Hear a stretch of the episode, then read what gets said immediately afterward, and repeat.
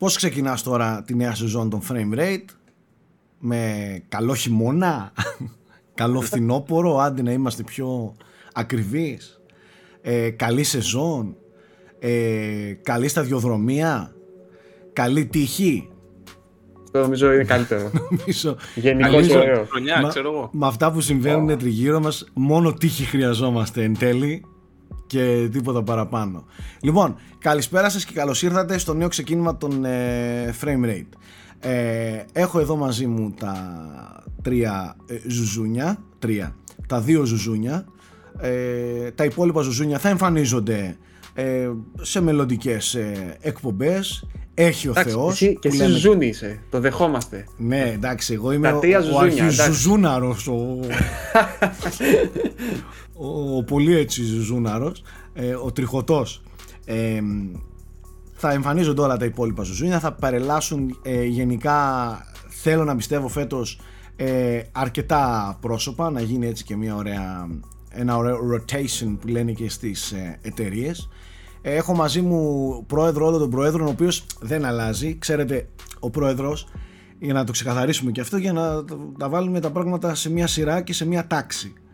Ακόμα και να σταματήσουν όλα, και frame rate και εκπομπές και unboxholics, το gaming να σταματήσει, η ψυχαγωγία ο να κόσμος στα... ο κόσμος να, γυρίσει, να σταματάει να γυρίζει.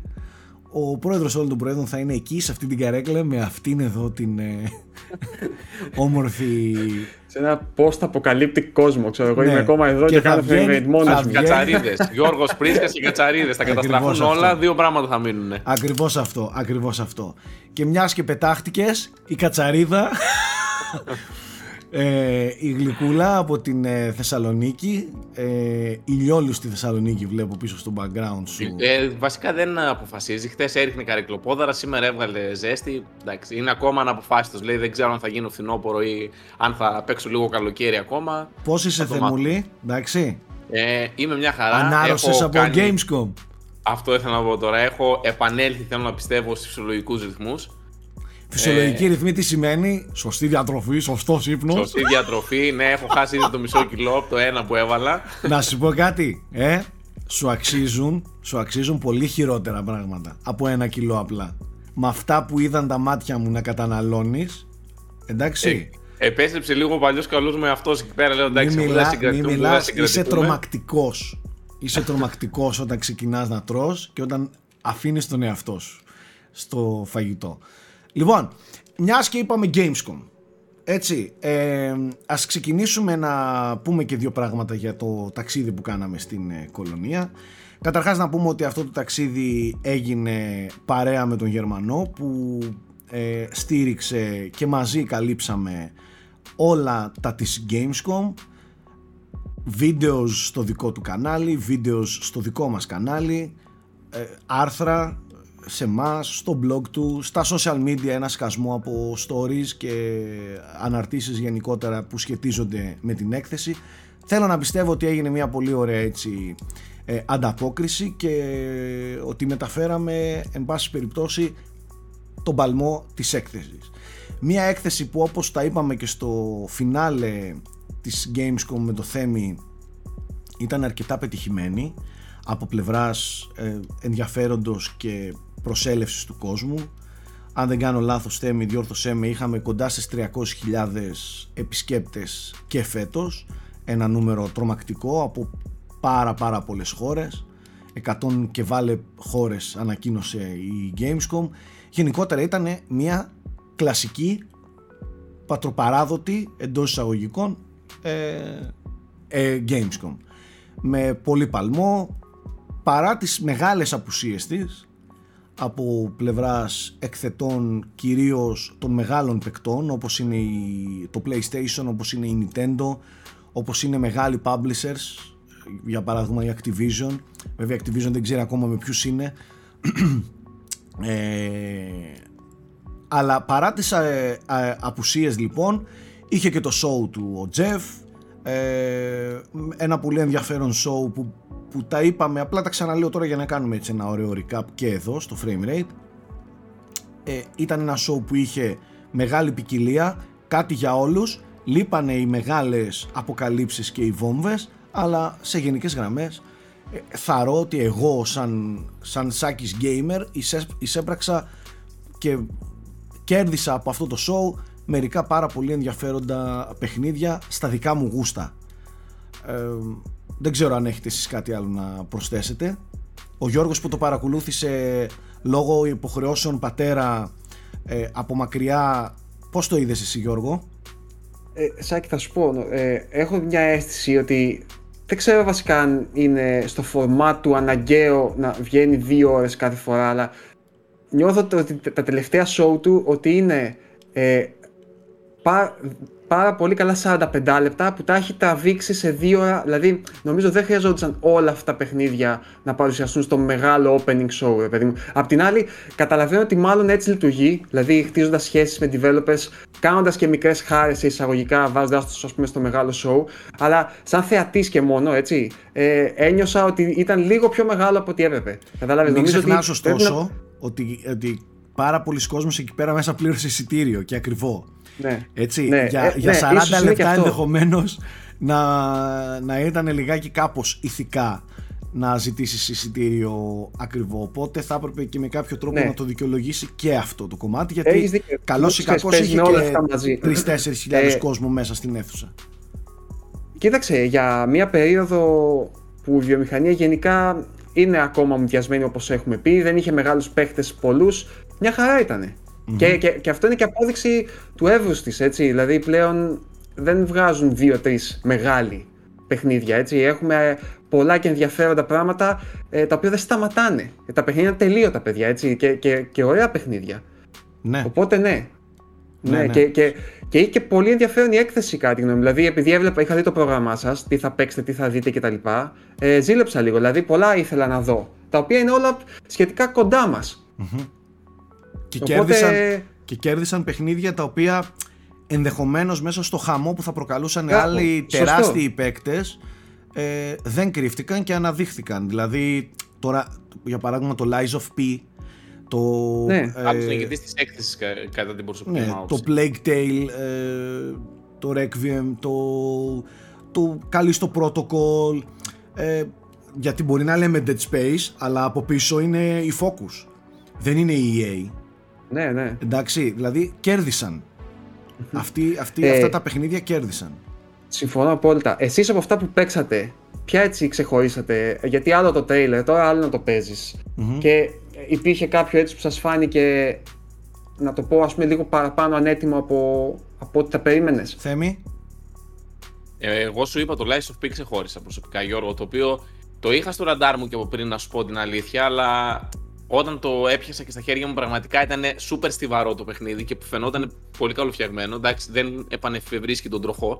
Είναι καθαρά, πατάει στη συνταγή των Souls. Δεν, τουλάχιστον τα είκοσι πέντε λεπτά που είδα, δεν παρατήρησα κάποια σημαντική εξέλιξη. Παρατήρησα ένα συνδυασμό στοιχείων. Αλλά μόνο και μόνο που μια τέτοια ομάδα έχει φτιάξει κάτι τόσο καλοφτιαγμένο και μου φάνηκε full στιβαρό και με πολύ καλό τεχνικό τομέα. Και είναι και το concept πολύ ωραίο. Ε, ε, θες να πεις πολύ... λίγο το concept για αυτούς που δεν ξέρουν?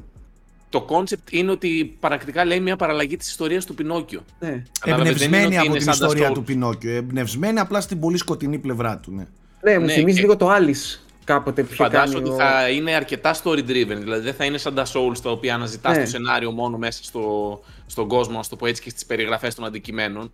Ε, θα έχει και πιο πολλά cutscenes και θα είναι γενικά και πιο εστιασμένο στην ιστορία από ό,τι τα Souls. Το οποίο Πινόκιο εδώ μεταξύ, συμπτωματικά νομίζω είναι έτσι, ε, περνάει μια φάση αναγέννησης, δηλαδή έχει δύο ταινίες αυτή τη στιγμή που έρχονται. Νομίζω και μια σειρά είναι. Νομίζω παίζει και μια σειρά. Δεν είναι για σειρά, δεν ξέρω. Νομίζω, νομίζω. Ξέρω ότι έχουν δύο ταινίες, η μία είναι στο Netflix του Ντελ Τόρο, η άλλη είναι στο Disney Plus, το οποίο βγαίνει τώρα στα κοντά νομίζω, του, του Ζεμέκης, και παιχνίδι τώρα με θεματολογία Πινόκιο, ξέρω εγώ. Για να δούμε. Πόσο Πινόκιο είναι βέβαια λίγο διασταμένη εκδοχή του Πινόκιο. Πόσο Πινόκιο έγινε brand name μεγάλο. Το πιο καυτό άι πι. Εντάξει, με αυτά που γίνεται με τις streaming υπηρεσίες πλέον θα τα πάρουμε όλα. Δεν θα μείνει άι πι για άι πι. Ναι, αλλά τώρα ο Πινόκιο είναι ένα παραμύθι από παλιά, οκ, εντάξει, που όλοι μεγαλώσαμε και βλέπαμε και κάνω, αλλά Ξέρω εγώ. Ε, Στάκη, άμα πάτε και δείτε τα άρθρα που έκανα για τα παιχνίδια που γίνονται ταινίες και σειρές, έχουν πιάσει και κάτι αρχαία άι πις. Μέχρι και τους Space Invaders, ας το πω έτσι, το κάνουν ταινία. Δηλαδή Μα, δεν ε. υπάρχει έλεος. Τι είναι αυτό, γνωστό άι πι, έλα εδώ, θα γίνεις ταινία. Και τα μισά τα, έχει κάνει το, τα κάνει το Netflix εντωμεταξύ. Χαμός, χαμός γίνεται όντως. Έχει πάρα πολύ πράγμα. Τα δύο άρθρα που έκανες ε, ήταν πολύ διαφωτιστικά. Να τα ψάξουν τα παιδιά. Δηλαδή με όλες τις σειρές και τις ταινίες που περιμένουμε. Δηλαδή, και, και εγώ δεν τα περίμενα ότι είναι τόσες πολλές. Ναι, και πολλά projects μέσα που ναι, δεν τα oh, περιμένεις όντως. Ε, Μάλιστα, άλλο, Lies of P δηλαδή. Άλλο παιχνίδι που συγκρατήσαμε είναι το, το Plague Tale Requiem. Και προτιμώ να το προφέρω με τη γαλλική του προφορά το Requiem, γιατί η λέξη είναι λατινική, είναι Requiem. Κανονικά. Στα αγγλικά. Καλά, παιδιά, με διόρθωσε τουλάχιστον πέντε φορές την έκθεση. Εγώ δεν μπορούσα να το προφέρω. Στα γαλλικά είναι Requiem. Εμείς θα το λέμε γαλλικά. Κάναμε τρία ρεκ για να αρχίσει αυτό το βίντεο. Κάθε φορά ξεκίναγα και το έλεγα αλλιώς και μου λέει ρε μαλάκα, είπαμε. Έτσι λέει. Εσύ σωστά δεν βγαίνω. Εσύ ρε μαλάκα έβαζες και λίγα καρδιτσιώτικα μέσα, λίγο απ' όλα. Requiem. Κάτι έτσι έλεγες να πούμε. Δεν ξέρω πώς σου βγαίνε. Τέλος πάντων. Το sequel του. του Innocence, το Requiem, είναι, Γιώργο, όπως τα λέγαμε. Είναι ξεκάθαρα ένα, μια συνέχεια εκείνης της συνταγής. Δεν είδα εγώ από αυτό που παίξαμε κάποια τρομερή ε, βελτίωση ή κάποιες προσθήκες ή κάποιες σπουδαίες αλλαγές αξιοσημείωτες που λες wow, αυτό θα είναι κάτι διαφορετικό. Είναι το ίδιο πρακτικά παικτικά παιχνίδι ε, με πιο μεγάλα production values, ναι, φυσικά okay. μηχανή γραφικών που ρίχνει σαγόνια σε αυτό που είδαμε εμείς από την Ασόμπο. Ε, είναι αυτό που εγώ θα ήθελα να δω. Θα ήθελα να δω κάτι παραπάνω, δηλαδή πάλι τα ίδια με τα ποντίκια, ξέρεις, ε, με τον ναι, ίδιο τρόπο ε, που πρέπει να τα αποφύγεις με τη φωτιά, ξέρεις, να τα διώχνεις, παρόμοιοι γλυφοί. Ήταν πολύ πρωτότυπο, ας πούμε. Ήταν, αλλά θα ήθελες και κάτι παραπάνω. Αλλά να σου πω κάτι, από το μισάωρο αυτό δεν νομίζω ότι είμαστε και πολύ σε θέση. Ήταν μικρό το απόσπασμα που τι παίξαμε. Ναι, θα πρέπει να ήταν και, και στην αρχή του παιχνιδιού. Αυτό, αυτό νομίζω ότι ενδεχομένως και να δείχνουν τα αρχικά που έχει μια οικειότητα, φαντάζομαι. Γιατί Θέλ... έτσι όπως το βλέπω και εγώ από, από βίντεο κτλ. Όντως. Μου μοιάζει σαν sequel που λες ξεκινάει εκεί ακριβώς που τελείωσε το προηγούμενο. Ναι. Δηλαδή θα μπορούσε να είναι, δηλαδή τελείωσαν και λένε πάμε κατευθείαν στο επόμενο, κάνουμε το, το επόμενο κεφάλαιο γιατί έχουν μια ιστορία να πούμε κυρίως. Mm-hmm. Τώρα ε, έχω την αίσθηση, επειδή το πρώτο ήταν αρκετά σκληρό, το οποίο μεταξύ λέγεται Innocence και όντως για το παιδάκι το οποίο κουβαλάς είναι ας πούμε η απώλεια της αθωότητας, το δεύτερο που λέγεται Requiem, ε, μου βγάζει κάτι ακόμα πιο σκοτεινό, ας πούμε. Δεν ξέρω εσύ πώς το είδατε, σαν ύφος. Σαν... Είναι τέτοιο ύφος, ναι, είναι πολύ σκοτεινό. Ε, φαίνεται δηλαδή και φαίνεται και, και βίαιο και πλέον δεν έχουμε και παιδάκι ναι. πλέον, δεν είναι τόσο παιδάκια. Ναι, και μπράβο. Η κοπελίτσα, ε... η πρωταγωνίστρια και ο αδερφός της πλέον είναι πιο έφηβοι, ε, πιο μεγάλη ρε παιδί μου. Ε, θα ρω ότι θα δούμε εξίσου σκληρή και, και σκοτεινή ιστορία. Μάλιστα, για να δούμε. Ε, Πα, αυτό έρχεται πολύ κοντά μας πλέον, στον Οκτώβριο. Mm-hmm. Αυτό είναι είκοσι μία Οκτωβρίου νομίζω, αν δεν κάνω λάθος. Και στο Game Pass Day One, ε, μια χαρά. Αυτό είναι ένα Εμένα μου άρεσε τόσο παιχνίδι. Που τερμάτισα χθες το ένα, έτσι. Επιτέλους επίσαμε γλυκούλη, επιτέλους. Ναι, ναι, ε, σου άρεσε Θέμη? Μου άρεσε πάρα πολύ, ναι. Επιτέλους, κάτι έχω πάθει τώρα τελευταία με το Open World και τα τεράστια παιχνίδια, ίσως από την έλλειψη χρόνου και με φοβίζουν. Οπότε με το που είδα ότι είναι γύρω στο δεκαπεντάωρο με το δεκάωρο. Είναι, είναι λίγο αποτρεπτικό το, το να είσαι ογδόντα, ενενήντα, εκατό ώρες. Είναι λίγο αποτρεπτικό στην εποχή μας. Δεν ξέρω. Ε, Ανάλογα, μπορεί... Σάκη. Υπάρχουν α... και άνθρωποι που έχουν παίξει πέντε χιλιάδες ώρες WoW. Ίσως για μας είναι... Όχι, δεν είναι αυτό. Εντάξει, εγώ θα, θα, θα δεχτώ και, και θα σεβαστώ απολύτως και το επιχείρημα που λέει αδερφέ δίνω μια φορά εβδομήντα ευρώ, θέλω να παίζω για πολλές ώρες. Ισχύει. Ε, και αυτό είναι ένα επιχείρημα πολύ δυνατό, δεν μπορώ να το αντικρούσω. Ε, Επίσης, ξέρεις τι, ε, εγώ προφανώς και συμφωνώ μαζί σου Σάκη, γιατί η ζωή μας πλέον δεν έχει τόσα χρονικά περιθώρια για να... Δηλαδή άμα θέλω να παίξω το παιχνίδι θα μου πάρει μια ενάμιση μήνα, ξέρω εγώ, δύο. Ε, αλλά... Έχει και μια ομορφιά το μεγάλο παιχνίδι. Καμιά φορά το ξεχνάμε επειδή ξέρεις, παίζουμε όντως τα πιο μικρά γιατί βολεύουν, αλλά έχει και μια ομορφιά το να χαθείς για πολλές ώρες. Αρκεί να είναι καλό φυσικά, έτσι, δηλαδή να είναι μεγάλο, όχι, όχι επειδή το έχουν ξεχυλώσει για να βγαίνει μεγαλύτερο, Γιώργο, να αλλά επειδή είναι, είναι όντως μεγάλο Έχει δηλαδή μια ιστορία, μηχανισμούς που αναπτύσσονται, ξέρεις, που χάνεσαι μέσα. Αυτό που, ήθε, αυτό που εν τέλει μένει είναι τα παιχνίδια να είναι έτσι. Ναι, ας πούμε. Καταλαβές. Π.χ. Δηλαδή, πολύ σωστό παράδειγμα. Γκρίνιαξε κανείς γιατί είναι μεγάλο το Elden Ring? Όχι. Γκρίνιαξαν όμως γιατί είναι μεγάλο το Valhalla. Γιατί? Ναι, ναι. κάτι, κάτι, μάλλον κάτι κάνει το ένα σωστά και κάτι κάνει το άλλο λάθος. Οπότε στο τέλος της ημέρας μετράει το πόσο το παιχνίδι θα σε βυθίσει στον κόσμο του και να μην ψάχνεις πότε θα ξεκινήσεις το επόμενο ή πότε τελειώνει. Ίσα ίσα ναι, να ναι. ψάχνεις πότε δεν τελειώνει. Γιατί το Elden Ring εγώ δεν ήθελα να την τελειώσω. Καλύτερη ατάκα μας την είπε μέσα στην έκθεση ο Αλέκος, να το ξέρεις. Γιατί κουβεντιάζαμε ας πούμε τα παιχνίδια που βλέπαμε εκεί πέρα και μου λέει σε κάποια φάση, λέει, εγώ καταλαβαίνω, λέει, ένα παιχνίδι δεν είναι καλό αν δεν νιστάζω το βράδυ και ξεχνάω τι ώρα είναι και κοιτάω και είναι πέντε ώρα και τρέχω, λέει, πανικόβλητος στο κρεβάτι να προλάβω να κοιμηθώ, πριν ξυπνη... να κοιμηθώ μια ώρα πριν ξυπνήσουν τα, τα μωρά. Ναι, και πόσο ισχύει, δίκιο αυτό, είχε έτσι. Αυτό. Όταν χάνεις την αίσθηση της ώρας και βυθίζεσαι πραγματικά, πάει να πει ότι παίζεις κάτι, κάτι καλό. Στο Elden Ring δεν κρίνιαξα ποτέ ότι νίσταξα. Πήγαινα με το ζόρι για ύπνο. Καταλάβες. Ναι, λες, όπτι ώρα είναι, πρέπει να το κλείσω, αδερφέ, γιατί εκεί, ξεφύγαμε. Εκεί κρίνεται πραγματικά ένα καλό παιχνίδι. Πράγματι. Άμα ξεκινάς να παίξεις και λες πω, πω, πω, πρέπει να συνεχίσω να παίξω γιατί είναι υποχρέωση και εγκαρία, κάτι κάνει λάθος το παιχνίδι. Ξεκάθαρα. Επίσης, ή δεν ξέρεις, είσαι εσύ για αυτό το παιχνίδι. Ναι, ναι, ναι. Ε, ένα άλλο παιχνίδι, παιδιά, που είναι ε, όντως δομημένο σαν μεγάλο και το σας το είχα πει, είναι το Xenoblade. Το οποίο φαίνεται ότι είναι φτιαγμένο για να είναι εκατό ώρες, παιδί μου. Το, το έχουν προσαρμόσει το, τα, τα Assassin's Creed και γενικότερα το πρόβλημα όταν το ξεχυλώνεις είναι ότι αναγκάζεσαι επίσης ε, αυτά που είχες στο μυαλό σου για τις αναβαθμίσεις στο gameplay να τις σπάς σε πάρα πάρα πολύ μικρά κομμάτια για να μπορούν να απλωθούν σε όλο αυτό το παιχνίδι και μετά φαίνονται λίγο αδιάφορες επειδή όταν τις αποκτάς, καταλαβες. Δηλαδή με, με ενοχλεί όταν βρίσκεις κάτι το οποίο είναι το ένα πέμπτο από κάτι που θα σου δώσει όντως μια σημαντική, ας πούμε, ουσιαστική διαφορά στο gameplay. Γιατί δεν γίνεται να είναι διαφορετικά, πρέπει κάπως να γεμίσει τόσο ο κόσμος. Ναι. Μάλιστα. Ε, ε, εκεί πέρα το χάνουν πολλά παιχνίδια, Γιώργος, στο πώς θα γεμίσουμε το, τα κενά αυτά στα open world, στις ώρες. Ναι, ναι, ναι, ναι. Αυτό Αυτός είναι και ο φόβος μου με το Starfield, να ξέρεις, ε, που έχει πει για, τεράστιο, ναι. για τεράστιες κλίμακας κόσμο κτλ. Είναι δύσκολο, είναι δύσκολο. Γενικά ακόμα και παιχνίδια όπως το Witcher δεν τα καταφέρνουν πολύ καλά. Ναι, ακόμα και το Witcher είχε τις αδυναμίες του στο open world, έντονες κιόλας, σε πολλά σημεία.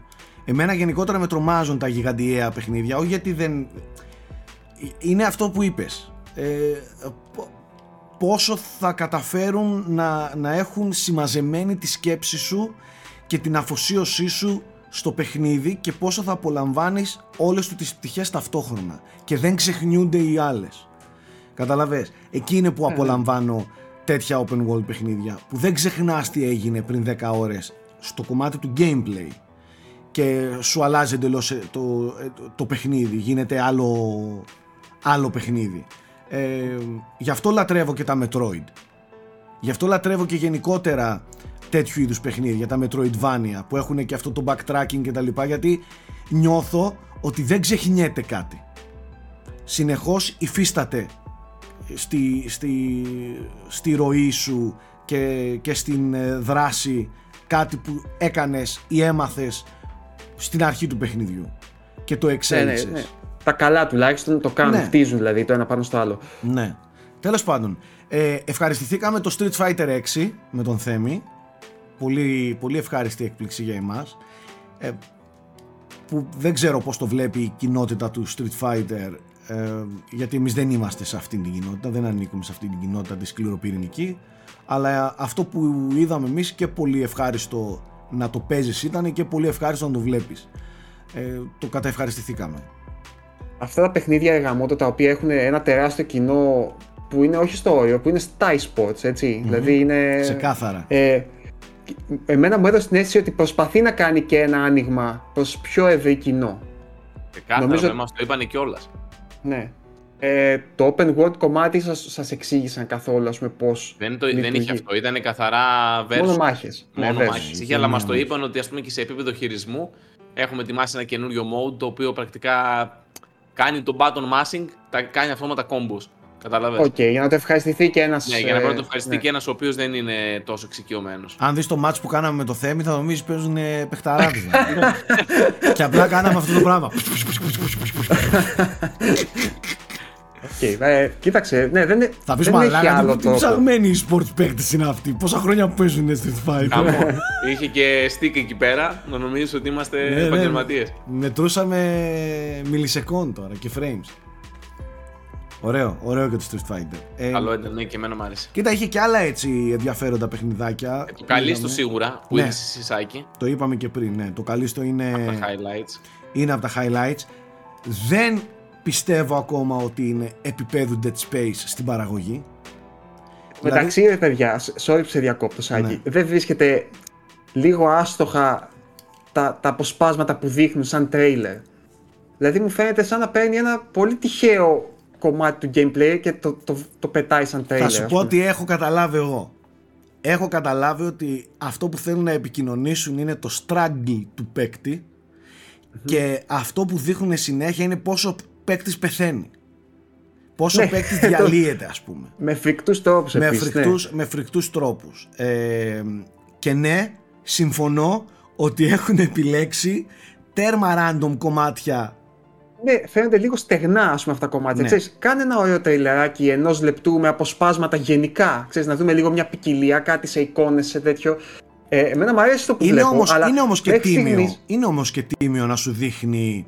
Ξέρετε, ε, ναι, συμφωνώ, συμφωνώ. Ξέρεις, ολοκληρωμένα τεμάχια ναι, ε, μέσα από το παιχνίδι. Από, από την άποψη του marketing το λέω, έτσι. Ναι. Ε, δεν με έχει πείσει όμως ακόμα ότι είναι κάτι... Ε, big. Πώς να το πω τώρα. Ότι είναι κάτι big, κάτι μεγάλο. Όχι, όχι big. Ε, μια ουσιαστική εξέλιξη του Dead Space. Μου φαίνεται σαν είναι μια καλή, ας πούμε, δεν θα πω μίμηση, ρε παιδί μου, αλλά μια καλή προσέγγιση του Dead Space. Έστω και με μικρές διαφορές, αλλά όχι κάτι που ενδεχομένως πατάει πάνω στο Dead Space για να δώσει κάτι άλλο, κάτι διαφορετικό. Δεδομένου, δεδομένου ότι δεν μιλάμε για Dead Space, mm-hmm. δεν μιλάμε καν για το ίδιο franchise και δεδομένου ότι τα Dead Space έχουν εξαφανιστεί και έχουν σταματήσει, μάλλον. Ε, και για να είμαστε πιο ακριβείς. Κάτι άλλο, έρχεται και το remake. Εντάξει, τώρα μιλάω για, τα, για, για, για, για να συνεχιστεί η... το κανονικό franchise. Ναι, και εγώ πιστεύω ότι θα δουν πώς θα πάει το remake και μετά θα αποφασίσουν ναι, αν θα κάνουν ναι. τέσσερα. Ε... Μια σειρά την οποία σκότωσε η ι έι, έτσι, να μην το ξεχνάμε. Εννοείται. Με το τρίτο. Εννοείται. Τη σκότωσε ψυχρό. Εννοείται. Αλλά Μάδα, επειδή δεν μιλάμε λοιπόν για, αυτούς, για αυτό το franchise, το να, το να δίνεις μια προσέγγιση σε ένα τέτοιο παιχνίδι, mm-hmm. δεν νομίζω ότι είσαι και υποχρεωμένος να εξελίξεις κάτι. Ναι, όχι, όχι, συμφωνώ. Δεν λέω ότι θα είναι κακό παιχνίδι, διότι έχει ξενερώσει. Δεν χρειάζεται πάντα ό,τι περιμένουμε και ό,τι βλέπουμε να εξελίσσει ε, mm-hmm. μια συνταγή επειδή την βλέπαμε πριν ε, δέκα χρόνια. Γιατί. δέκα. Πόσο. Πότε το, το επτά, το επτά είναι το, ή το έξι. Πότε είναι το, το οκτώ, το πότε είναι το Dead Space. Το επτά ή το οκτώ, παιδιά. δεκαπέντε χρόνια. δέκα βάλε. Δεν θεωρώ ότι. Ότι είναι λοιπόν υποχρεωμένο να είναι δύο χιλιάδες οκτώ. Να εξελίσσει οκτώ ε, από δεκατέσσερα χρόνια ο Χριστός και η Παναγία. τέσσερα, ναι. Να είναι υποχρεωμένο λοιπόν να εξελίσσει την, ε, τη συνταγή ε, γιατί υπάρχει πάρα πολλής κόσμος που ικανοποιείται και ζητάει απλά ένα ακόμη σαν και εκείνα, μια επιστροφή σε εκείνο, να, να ναι, βιώσω και... κάτι παρόμοιο και αυτό είναι ακριβώς το καλή στο protocol. Ναι, ναι, δεν θεωρώ ότι κάνει τίποτα παραπάνω. Δεν θεωρώ ότι κάνει τίποτα παραπάνω. Ακόμα και τεχνικά να το δεις, δεν είναι τόσο εντυπωσιακό όσο το Dead Space. Και, τεχνικά όταν λέω τα animations είναι λιγάκι άχαρα. Ε, Εννοείς όπως ήταν τότε το Dead Space, έτσι. Ναι, ρε παιδί μου, για τα τότε δεδομένα. Ναι, ναι, όχι, για το σε, δεδομένα ήταν αναλογικά με το σήμερα, ναι. Ε, δεν θεωρώ δηλαδή ότι είναι τόσο μεγάλη παραγωγή όσο ήταν ναι, τότε ναι, το είναι, Dead Space, είναι. Έτσι. Για εκείνα τα... Νομίζω είναι ξεκάθαρα είμαστε οι τύποι από το Dead Space και, κάνουμε και ερχόμαστε και να κάτι. Καλύψουμε ναι. αυτό το κενό που ακριβώς, έχει μείνει. Ακριβώς αυτό είναι. Ακριβώς αυτό είναι. Εγώ, όπως το λένε και έξω, I'm fine with that. Τέλος. Ναι, ναι, ναι. Καταλαβαίνεις. Χωρίς να περιμένω ε, mm-hmm. τίποτα εξωφρενικό, ας πούμε, και κάποια εξέλιξη συγκλονιστική. Ε, ε, έλα. Sorry λίγο τώρα που επειδή είμαστε στο θέμα. ε, για το Silent Hill δύο που έχουν διαρρεύσει, βασικά όχι δύο, Silent Hill γενικά έχει κάτι άπειρες διαρροές αυτές τις μέρες. Καταρχάς να ξέρω... σου πω κάποια πράγματα. Να σου πω ότι εγώ πήγα, βρήκα τους φίλους μου στις, στην Blooper Team, στην Gamescom. Το είδα. Το, το έχω πει και στο παρελθόν, η Blooper είναι φίλη μου. Εντάξει, και δεν το λέω έτσι, όντως έχω φίλους εκεί πέρα μέσα. Τους ακολουθώ και με ακολουθούν και στο Instagram. Αλλά άλλο αυτό.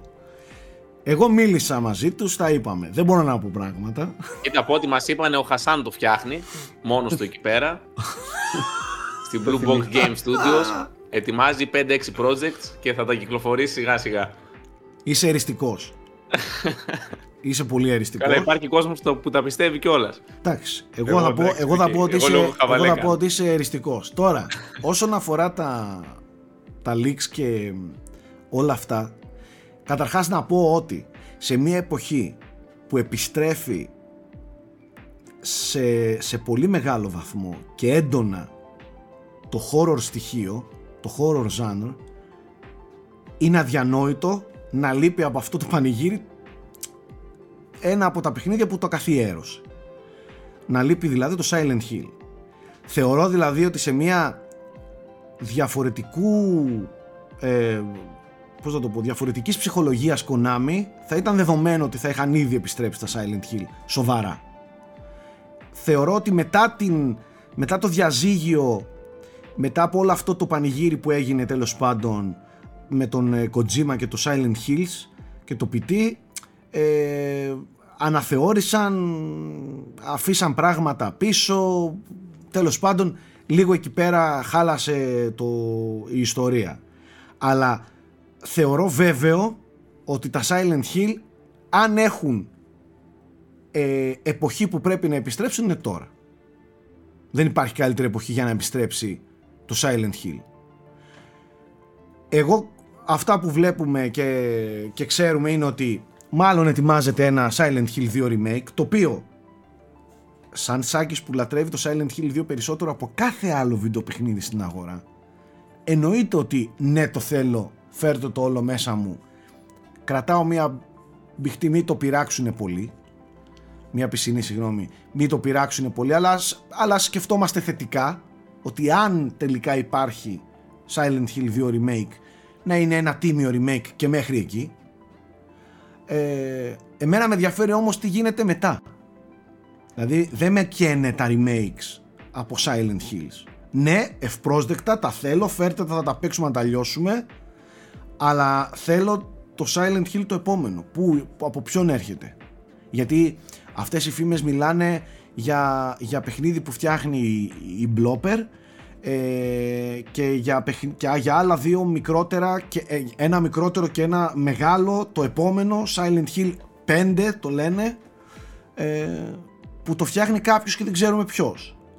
Εμένα εκείνα είναι που με ενδιαφέρουν. Υπάρχει εκείνο το Sekura, Sakura, πώς λέγεται, ένα παιχνίδι που έχει εμφανιστεί με κάτι ε, concept art, με μια κοπελίτσα και κάτι sticky notes.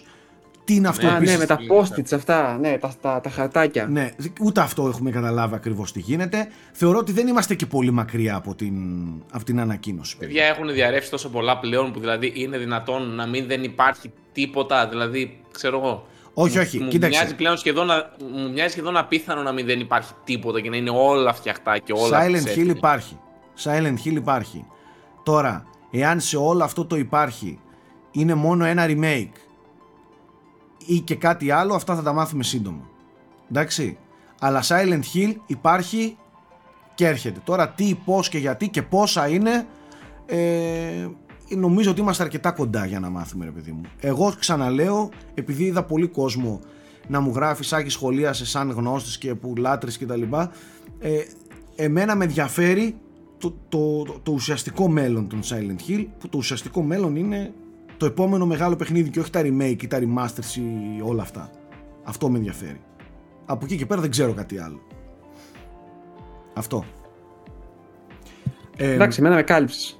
Ε, εγώ πιο πολύ σε ρώτησα με την έννοια ότι είναι δίκοπο μαχαίρι λίγο. Κάνεις ένα πιστό remake και απλά το αναβαθμίζεις τεχνικά, ας πούμε, όσο μπορείς, ή πώς θα δεις να το εξυγχρονίσεις? Κοίταξε, κάπως και σε gameplay, εκεί δηλαδή είναι το... Αυτά τα leaks κάνουν λόγο και για μια εξέλιξη των γρίφων, του gameplay που θα σχετίζεται με τους γρίφους και θα συνδέεται με τους γρίφους, κάνει λόγο για νέα endings ε, και τέτοια πράγματα. Ε, εγώ τα ακούω και καλά και κακά αυτά τα νέα, γιατί ξέρεις καμιά φορά το, το αγαπημένο μου παιχνίδι να το πειράξουν τόσο. Οκ. Okay. Ε, δεν ξέρω. Τώρα από εκεί πέρα θα δείξει, παιδιά, είμαστε πάρα πολύ κοντά. Πιστεύω και ότι στο Tokyo Game Show θα μάθουμε τώρα πράγματα. Mm. Θα μιλήσω και με τους φίλους μου και θα μάθουμε, θα σας πω. Mm. Ε, τώρα, αυτές τις μέρες είχαμε και μια άλλη μεγάλη έτσι αποκάλυψη, ε, η οποία λέγεται Assassin's Creed Mirage. Όλα τα γαλλικά βλέπεις πως θα αρχίσω να τα προφέρω. Βέλγε. Μετά την επίσκεψη στο Παρίσι, δεν αυτό αν, έλειπε. Δεν ξέρω αν το γνωρίζετε ότι ο Γιώργος Πρίτσιας είναι μεγαλωμένος στο Βέλγιο. Το γαλλικό είναι η, η αρχική του γλώσσα. Έτσι, μετά έμαθε τα ελληνικά. Εντάξει, λίγο υπερβάλλεις. Δεν είναι η δική μου γλώσσα. Ε, ε, ε, η δική μου τα ελληνικά. Δυστυχώς δεν ήμουν αρκετά μικρός για να, έχω, για να είμαι δίγλωσσος. Αλλά ναι, πήγα δημοτικό εκεί. Οπότε... Εντάξει, αυτό λέω ρε παιδί μου. Ότι ναι, τα ναι. παιδικά σου χρόνια εκεί τα πέρασες. Ε... Γιώργο, και εμείς παρά λίγο να μάθουμε γαλλικά. Πες το Σάκη μία φορά να σου πει την ιστορία με το πάρκινγκ. Ε, α, Σχεδόν μάθαμε ε, μέσα σε μία ώρα, εξπρές. Εντάξει, ζωντανή εκπομπή μας, τα αφήστε να τα πούμε. Έγινε ένα λάθος τέλος πάντων στο πάρκινγκ που νοικιάσαμε, που βάλαμε το αυτοκίνητο στο Παρίσι. Και έγινε ένα λάθος και δεν μπορούσαμε να ανοίξουμε την, την, ε, την μπάρα και έπρεπε να πάμε στο αντίστοιχο κοντινό εμπορικό κέντρο για να μιλήσουμε και να βγάλουμε άκρη. Και πάμε εκεί και είναι ένας άνθρωπος. Δεν είστε στην Αλέκο. Ναι. ε, και πάμε τώρα, προσπαθούμε να συνεννοηθούμε με έναν άνθρωπο ο οποίος δεν ξέρει ούτε το hello στα αγγλικά. Ω, ναι, ρε φίλε. Η μόνη λέξη που κατάλαβα ότι ήξερε είναι το car και δούλευε σε εταιρεία με πάρκινγκ. Ναι, δηλαδή, δηλαδή δεν... και μετά όταν προσπαθήσαμε δεν καταλάβαμε. Ηλικία, ηλικία. Δεν ήταν πολύ μεγάλος. Ήταν στην ηλικία μας. Δηλαδή, νέο okay. παιδί, να σου το πω ναι, έτσι. Ναι. Δεν ήξερε ούτε μισή λέξη. Στο κέντρο του Παρισιού που το Παρίσι έχει τους περισσότερους τουρίστες στην ιστορία ναι, της φίλε, ανθρωπότητας. Ναι, φίλε. Μιλάμε για την πόλη η οποία έχει και ε, την επισκέπτονται περισσότεροι άνθρωποι παγκοσμίως ετησίως. Δεν υπάρχει mm-hmm. πιο, πιο τουριστική πόλη από το Παρίσι. Και υπήρχε άνθρωπος, στο, όχι μόνο αυτός, όλοι. Και δεν ήξερε ούτε μισή λέξη αγγλικά. Και προσπαθούμε τώρα με Google Translate να τα γράφουμε εμείς στα αγγλικά και να τη βάζουμε να μιλάει και να λέει και να είμαστε εμείς μια ώρα μετά μπροστά. Μετά μας μιλούσε αυτός πάλι στο κινητό, το ξαναμετέφερες και πρόσχευε, ήταν και υπόγειο, δεν είχε και σήμα και πηγαίνω ερχόμασταν στην πόρτα, τα, τα, μας, μας τα ανετέφερες λίγο η Google, ξαναγυρνούσαμε μέσα, ξανά μπρος πίσω. Αυτός μιλούσε στα γαλλικά, το διαβάζαμε εμείς στα αγγλικά, το ξαναπήγαινε, το διάβαζες ξανά στα γαλλικά. Άστο, ταλαιπώρια. Τελικά βγάλατε άκρη. Τελικά, τελικά, τελικά βγάλαμε, βγάλαμε άκρη. Ε, ο Θεός να έχει καλά το Google Translate, φίλε, δεν σου λέω τίποτα άλλο. Πριν μας, δέκα, ε... όχι δέκα, πριν είκοσι χρόνια ε, θα έχεις μείνει εκεί μάλλον, Σάκη. Πριν είκοσι χρόνια μπορεί να μας είχε πάρει και χίλια ευρώ αυτός. Λοιπόν, τώρα που λες, εν τω μεταξύ δεν ξέρω γιατί συμβαίνει στη Γαλλία πάντα αυτά. Ο αδερφός μου έχει κάνει επικό ταπάτσο κάπου στη Μασσαλία, τώρα δεν ξέρω. Είχε κάτι σαν διόδια, τα οποία όμως έπρεπε να έχεις πάρει. Μία κάρτα από, από πριν. Κόμμα, ναι, μία κάρτα ναι. από πριν. Από πριν. Και ναι. μου λέει τώρα έχουμε φτάσει, εγώ και η Νίκη, η γυναίκα του, να δώσουμε την κάρτα, αλλά δεν την έχουμε. Και έχει από πίσω του μία ουρά τουλάχιστον διακοσίων αμαξιών. Εντάξει, αυτό το πάθαμε τρεις-τέσσερις φορές εμείς. Πρόσεξε. Και σκάει ο υπεύθυνος εκεί πέρα να το κάνει και τους ανάγκασε όλους να κάνουν όπισθεν. Τους φέρνει τα διακόσια αμάξια. Πέρασε να φάγε το βρίσιμο του αιώνα, ας πούμε, για να φύγει. Εντάξει, εκπληκτικό. Απίστευτε. Αλλά και αυτή, ρε φίλε, βάλε μια δικλίδα ασφαλείας σε περίπτωση που κάποιος έχει ξεχάσει. Μην το κάνεις τόσο. Ναι, έχει χάσει, ξέρω εγώ, ναι. Ναι, ναι, οτιδήποτε. Τώρα διακόσια τώρα... συντονίστηκαν διακόσια αμάξια να κάνουν όπισθεν για να φύγει ο αδερφός μου να πάει να πάρει τέτοιο. Πάλι από Ελληνάρα έγινε η ζημιά. Ναι. Έτσι μας βγαίνει το όνομα στο εξωτερικό. Τι νομίζεις. Γιατί εμείς τρεις τέσσερις φορές κάναμε όπιστες σε διόδια. Μπαίναμε. Γιατί εκεί δεν έχουν και αγγλικό ούτε τίποτα. Πουθενά, ρε. Στην Ιταλία το πάθαμε αυτό. Και, και, άστο, μπε, άστο. Και, και μπαίναμε σε διόδια που είναι για αυτά με τα εν εφ σι. που, ah, okay. ναι, που, το, που δεν σε εξυπηρετεί ούτε υπάλληλος ούτε η κάρτα, ρε παιδί μου, που πρέπει καλή να το νύχτα. Ναι, καλή, καλή νύχτα. νύχτα. Και περιμέναν κάτι νταλίκες από πίσω και τις κάναμε και εκείνες τις κάναμε όλες να κάνουν όπισθεν. Αλλά ο έξινος ο νταλικέρης κατάλαβε ότι δεν άνοιξε η μπάρα και δεν προχώρησε πολύ και έκανε ναι, απλά ναι, λίγο. Ναι, είδε και σίγουρα ελληνικές πινακίδες και λέει. Ναι, ναι. Και λέει, άσε, αυτός, ε, ναι, αυτός έχει λύσει. Ο έμπειρος εκεί φαίνεται, των δρόμων. Αυτός. Ε, που ήταν, σε ποια χώρα ήταν που είχαμε ξεχάσει πάλι να πάρουμε το pass για την. Α, αυτό λέει στη Σλοβενία, τη Βινιέτ, λες εσύ. Ναι, τη Βινιέτ, μπράβο. Ναι, εντάξει, ναι, είναι και λίγο ύπουλη να σου πω έτσι. Δηλαδή το κάνουν και λίγο. Αν δεν ξέρεις, θα πληρώσεις. Φέτος όμως, είχαμε κάτι Έλληνες στα σύνορα και μας λένε με μαγιά. Πάρτε τη Vignette online. Ναι, και ρε, μπήκαμε, το παλικάρι και κουβάλισε. Και μπήκαμε στα site και αγοράσαμε έτσι τη Vignette και για την Αυστρία και για τη Σλοβενία online. Και την είχαμε σε απόκομμα πι ντι εφ. Αν μας σταματούσε η αστυνομία, θα το ε, δείχνει. Ναι. ναι.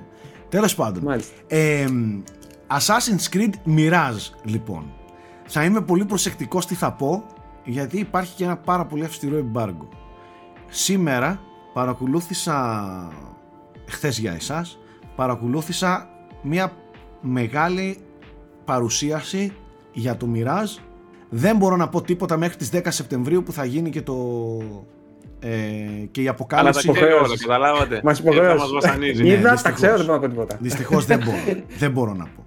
Α, αυτό που μπορώ να πω είναι ότι το Mirage διαδραματίζεται στη Βαγδάτη, ό,τι και είδατε.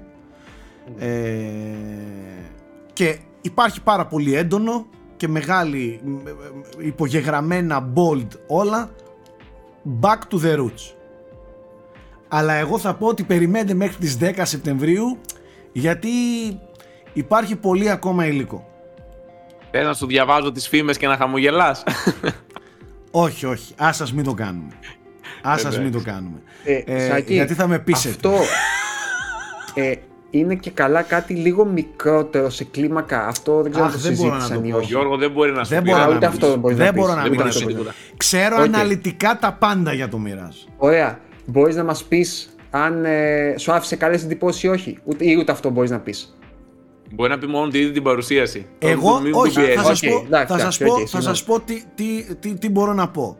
Μπορώ να πω ότι γουστάρω πάρα πολύ τις πρώτες συνταγές των Assassin's Creed. Και ότι τα πολύ πολύ ανοιχτά open world με τρομάζουν και με έχασαν τα τελευταία ναι. χρόνια. Το Valhalla το παράτησα, όχι γιατί δεν ήταν καλό, γιατί δεν. Ελπίζω ναι. το Mirage να μην μου, να, να, mm-hmm. να μην με απογοητεύσει σε αυτό το κομμάτι. Να θυμίσω ότι τουλάχιστον τα πρώτα Assassin's Creed χτίστηκαν με βάση πρώτον το parkour και δεύτερον ένα stealth assassin gameplay, το οποίο είχε blend in σε κόσμο, είχε, ξέρεις. Η αλήθεια είναι ότι ε, εγώ παρότι δεν έχω παίξει τα, από το Origins, δηλαδή Origins, ε, το Odyssey και το τέτοιο που νιώθω ότι είναι η ίδια συνταγή, ας πούμε, κάπως. Με, βέβαια το, το Odyssey είχε την παραλλαγή του αρ πι τζι που ήταν πιο έτσι δεν θέμη, ναι, με ναι. επιλογές στην ιστορία κτλ. Το Odyssey ναι, είναι παν... αυτό που το έκανε κατεξοχήν αρ πι τζι, έτσι. Ναι. Που έκανε και τις ε... επιλογές στους διαλόγους. Το Origins Μπράβο. δεν είχε επιλογές στους διαλόγους, αλλά είχε το loot και όλους αυτούς τους, τους, αρ, τους light αρ πι τζι μηχανισμούς. Γενικότερα έβλεπες μία ε, τάση προ, προς, προς τη μόδα τη σχεδιαστική, ας πούμε, του open world και τέτοια, όσο περνούσαν τα χρόνια, νομίζω, έτσι δεν είναι. Δηλαδή τώρα αυτό που μου λες ότι επιστρέφει στη, στη, στην αρχική του, έτσι, στους αρχικούς τους στόχους, ας πούμε, έτσι, έτσι το καταλαβαίνω εγώ, ε, μου αρέσει. Γιώργο, δηλαδή και εμένα που με έχει χάσει θα... σειρά διαπαντός θα έλεγα. Εγώ θα σου πω και... ότι, πρέ... ότι η παρουσίαση στις δέκα θα σε ενδιαφέρει. Δηλαδή θα ήθελα πάρα πολύ να μιλήσω αυτή τη στιγμή, αλλά δυστυχώς ε, ε, δεν μπορώ. Εγώ ξεσπώ ότι θέλω να κάνω στο Θέμη, ας πούμε, και σε σένα, Σάκη, που τα έχετε παίξει τα, ανά τα χρόνια, ας πούμε, σχεδόν όλα. Γιατί εγώ ξαναλέω έμεινα στην πρώτη αυτή συνταγή, μετά το δύο, δηλαδή τα άλλα έχω παίξει εντελώς αποσπασματικά πράγματα. Α, βλέπω ότι έχεις τελειώσει τη σειρά.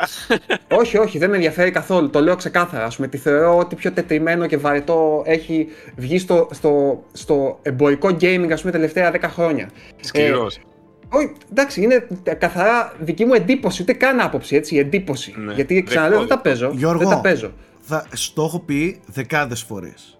Συμφωνώ εν μέρη, αλλά να ξέρεις ότι ε, αυτή η προοπτική σου αδικεί κάποιες πολύ ωραίες εμπειρίες που θα πάρεις από μερικά σίγουρα. Assassin's Creed σίγουρα, σίγουρα. Τα οποία έχουν κάτι διαφορετικό να σου Θες, δώσουν. Για παράδειγμα, τι, το, τι Origins, το Origins, το Black Flag. Και Black το... Flag έχω παίξει λίγο. Ναι. Ε, που είναι το πειρατικό με, τα, ναι. με τις ναυμαχίες και τα λοιπά. Το... Αλλά, okay. ακόμα, ακόμα και το. Ε, ε, πες το. Το Brotherhood, ας πούμε, το έχεις παίξει. Όχι, τώρα δεν, δεν έχω παίξει. Ναι, το α, οποίο αυτά... είναι πιο κοντά στο δύο, ας πούμε. Που, πολύ που πιο κοντά και είναι κρίμα. Ναι, ας πούμε, αυτή η έτσι ο τριλογία πρακτικά ναι, στο δύο βασίζεται. Ναι, ναι, ναι. Ε, είναι μερικά παιχνίδια που πραγματικά αξίζουν. Ακόμα και το Origins σου λέω, που είναι αυτό το big, πολύ μεγάλο. Ε, mm. Έχει πάρα πολύ ενδιαφέρον. Ο κόσμος είναι φανταστικός. Τώρα ναι, το Odyssey, okay, το, το δέχομαι, είναι το πολύ αρπιτζι. Το... Και το αρχαιοελληνικό το Odyssey και το Origins στην Αίγυπτο. Και εμένα μου άρεσε. Ο Γιώργος ξέρω ότι δεν θα του αρέσει. Το αυτό αρ πι τζι που ήθελα να σας ρωτήσω του, του είναι, γιατί ξαναλέω, κάπου νομίζω ότι, όχι χάθηκε η μπάλα ρε παιδί μου, κάπου νομίζω ότι μεταλλάχθηκε το ντι εν έι του. Τι είναι για σας, ας πούμε, το Assassin's Creed, δηλαδή τι είναι αυτό που θεωρείτε ότι χωρίς αυτό δεν είναι Assassin's Creed πλέον. Λοιπόν, καταλαβαίνεις τι εννοώ.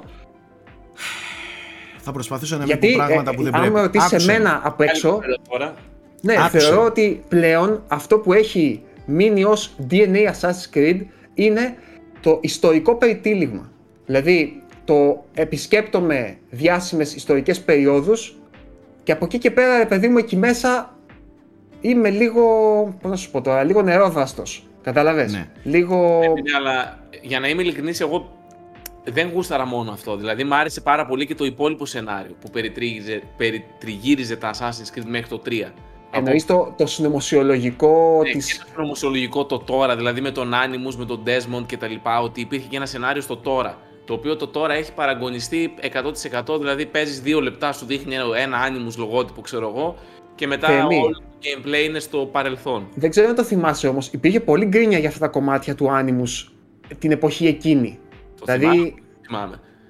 Και όπως τώρα, ναι, απλά ξέρεις τι, είναι το κλασικό. Τότε γκρίνιαζαν και τώρα τα ζητάνε που πήγαν αυτά και γιατί δεν προχωράτε ναι, ναι. τώρα και τα λοιπά. Δε, γενικά δεν κερδίζεις ποτέ.